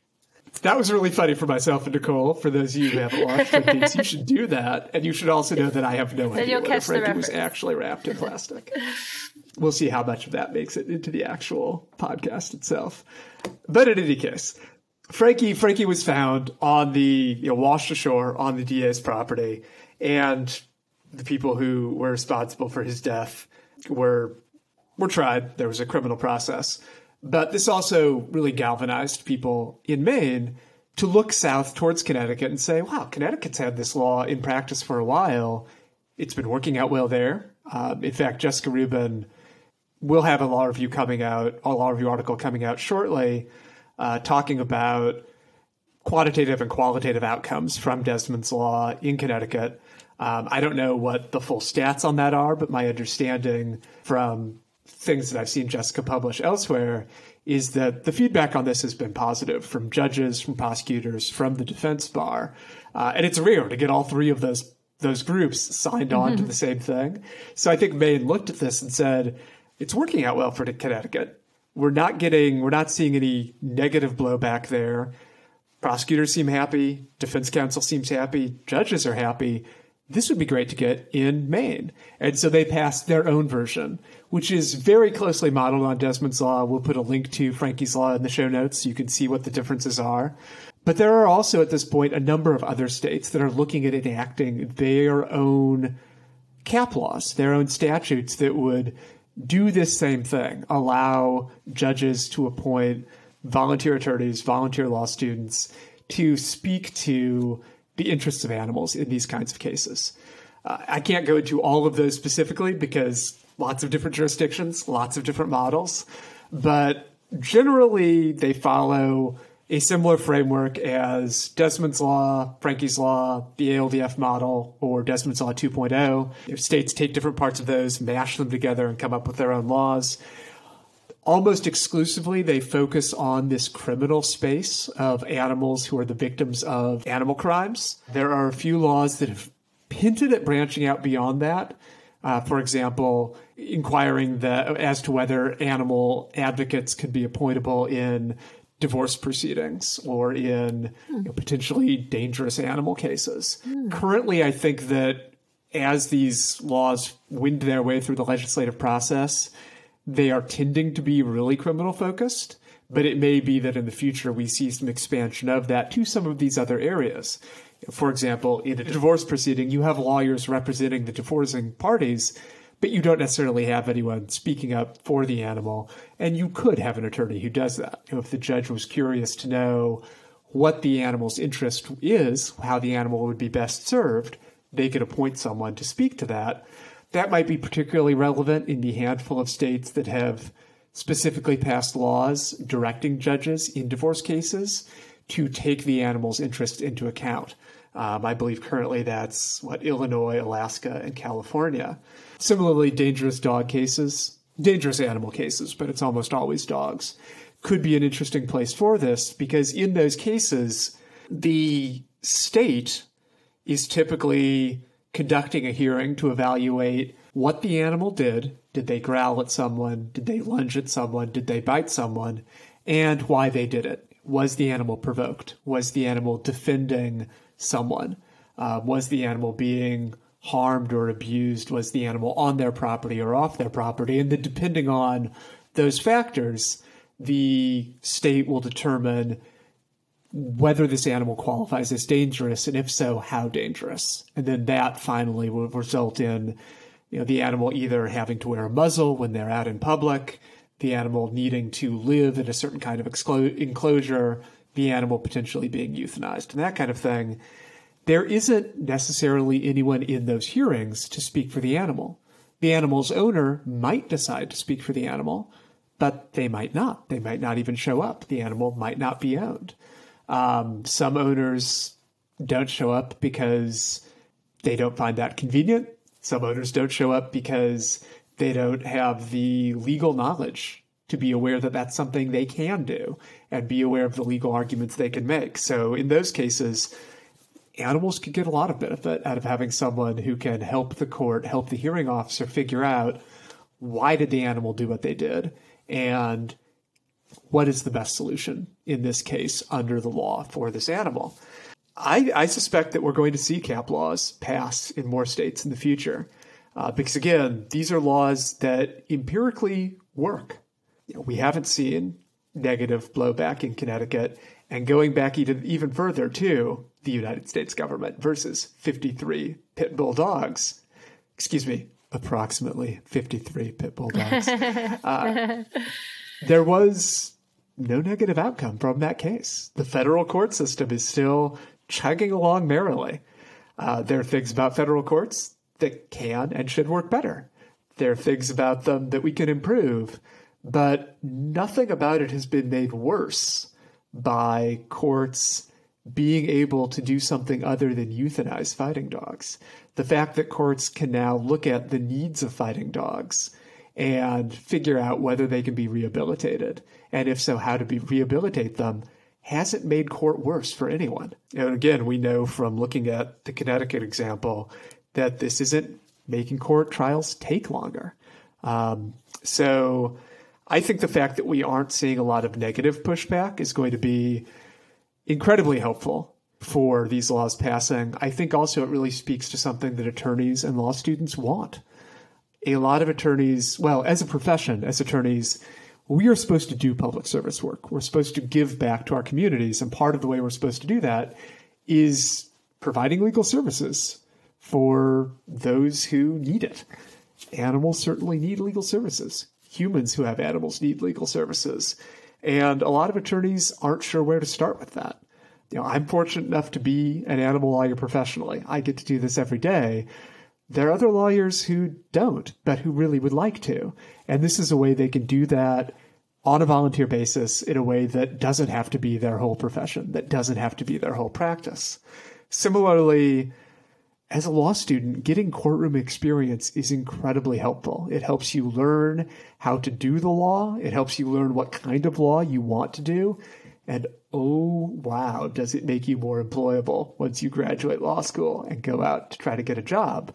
And this is a great opportunity for law students to do that. And working with animals is really delightful. Uh, yeah, they don't understand client fees. They don't necessarily understand what we're doing for them as advocates, but they wag their tails. They're very happy to be in better places than they were before. And it's very gratifying as an attorney to be able to do that on their behalf.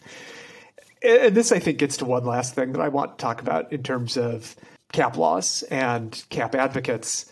Sometimes there's a discussion about how attorneys can do this kind of work if they can't transparently communicate with the animals. How can we represent animals in criminal cases if we can't sit down and speak to that animal and have the animal understand what we're saying, if the animal can't speak back to us.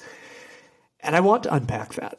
You know, first of all, I, I reject the notion that animals can't speak. Animals communicate all the time. We don't understand what they're saying. Animals communicate with each other. Animals communicate with or don't listen. Right, or don't listen. I think there are some cases where sometimes we do understand. We can we can understand that an animal is unhappy, but that doesn't mean that they're always going to get yeah. what they want. Um, I have some dogs who are unhappy. Well, I was thinking when animals are in distress and pain. Oh yeah, I mean, there's a lot of cases where animals are in distress and it gets ignored. There are cases where animals want things or don't want things; they don't get what they want. I have dogs who, on the regular, uh, would like to have some human food, and that does not always get to happen for them. So, when it comes to advocating for animals, first of all, I would reject the notion that there's a impermeable barrier between animal and human communication. Animals are very good at communicating. They communicate with each other. Uh, they can communicate with us to the degree that I think a lot of us who have experience with animals can, especially if it's an animal we're familiar with, a dog. If we have dogs, cat, if we live with cats, birds, if we live with birds, etc. Specifically, if it's a particular animal, an individual animal that we have experience with, based on how that animal is acting, we can say, well, this animal seems happy or unhappy. This animal is in pain, not in pain. So part of it is, are we listening? And part of it is, are we capable of understanding? But even beyond that, you know, even acknowledging that animals are not going to be able to sit down across the table from you as an attorney and communicate with you in the same way that an adult human will, that's not unique to animals. As attorneys, we represent clients all the time who have trouble communicating with us. Attorneys represent nonverbal humans. We represent humans who, by virtue of age or infirmary, are not able to fully speak to their interests. As attorneys, putting the interests of our clients above our own interests is the core of what we do.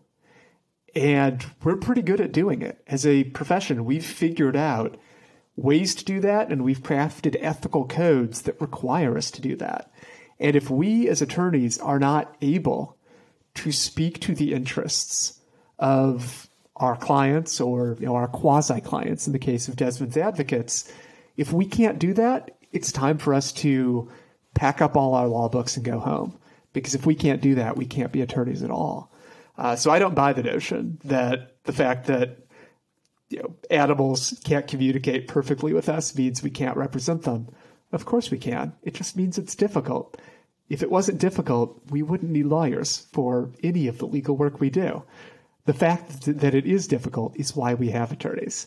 Um, and so I, I think that we need to embrace the difficulty of this. We need to acknowledge that it is real legal work, but that it's legal work that attorneys want to do, that volunteer law students want to do, and it's real legal work that helps.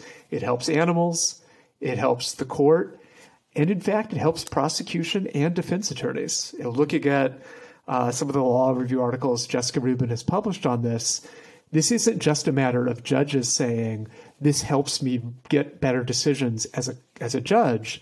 It's a matter of prosecutors saying it helps me better understand what the animals need, and defense attorneys saying this helps my client, the defendant, get better outcomes.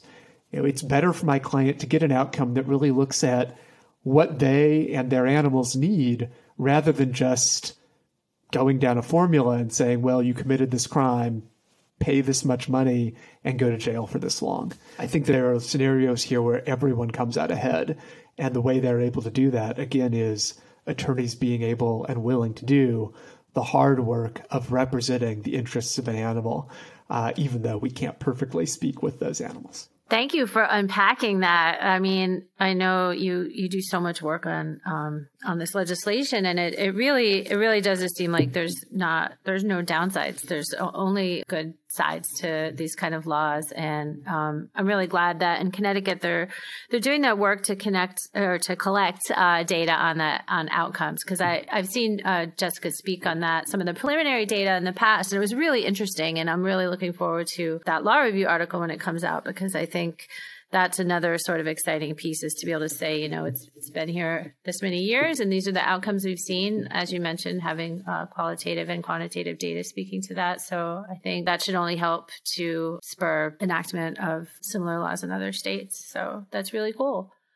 That's probably a good place to end this particular episode, David, unless you had anything more to add that we haven't covered. I, I think we're pretty good. As you know, I can talk about CAAPs laws all day. But we've also been talking about CAAPs laws for three hours now, so it's a good chunk of the day. We've done well. For those of you listening, I'm sure this won't end up being a three hour podcast by the time our valiant producers uh, do the work of editing it down and making it sound all smooth. But that's what's going on behind the scenes. We're on hour three of our podcast. We'll probably get faster at these as we go along, but we are delighted that you were joining us and that concludes our first episode of the first season of Animal Amicus. Yes, thank you so much for listening, and we'll see you next time. Cheers.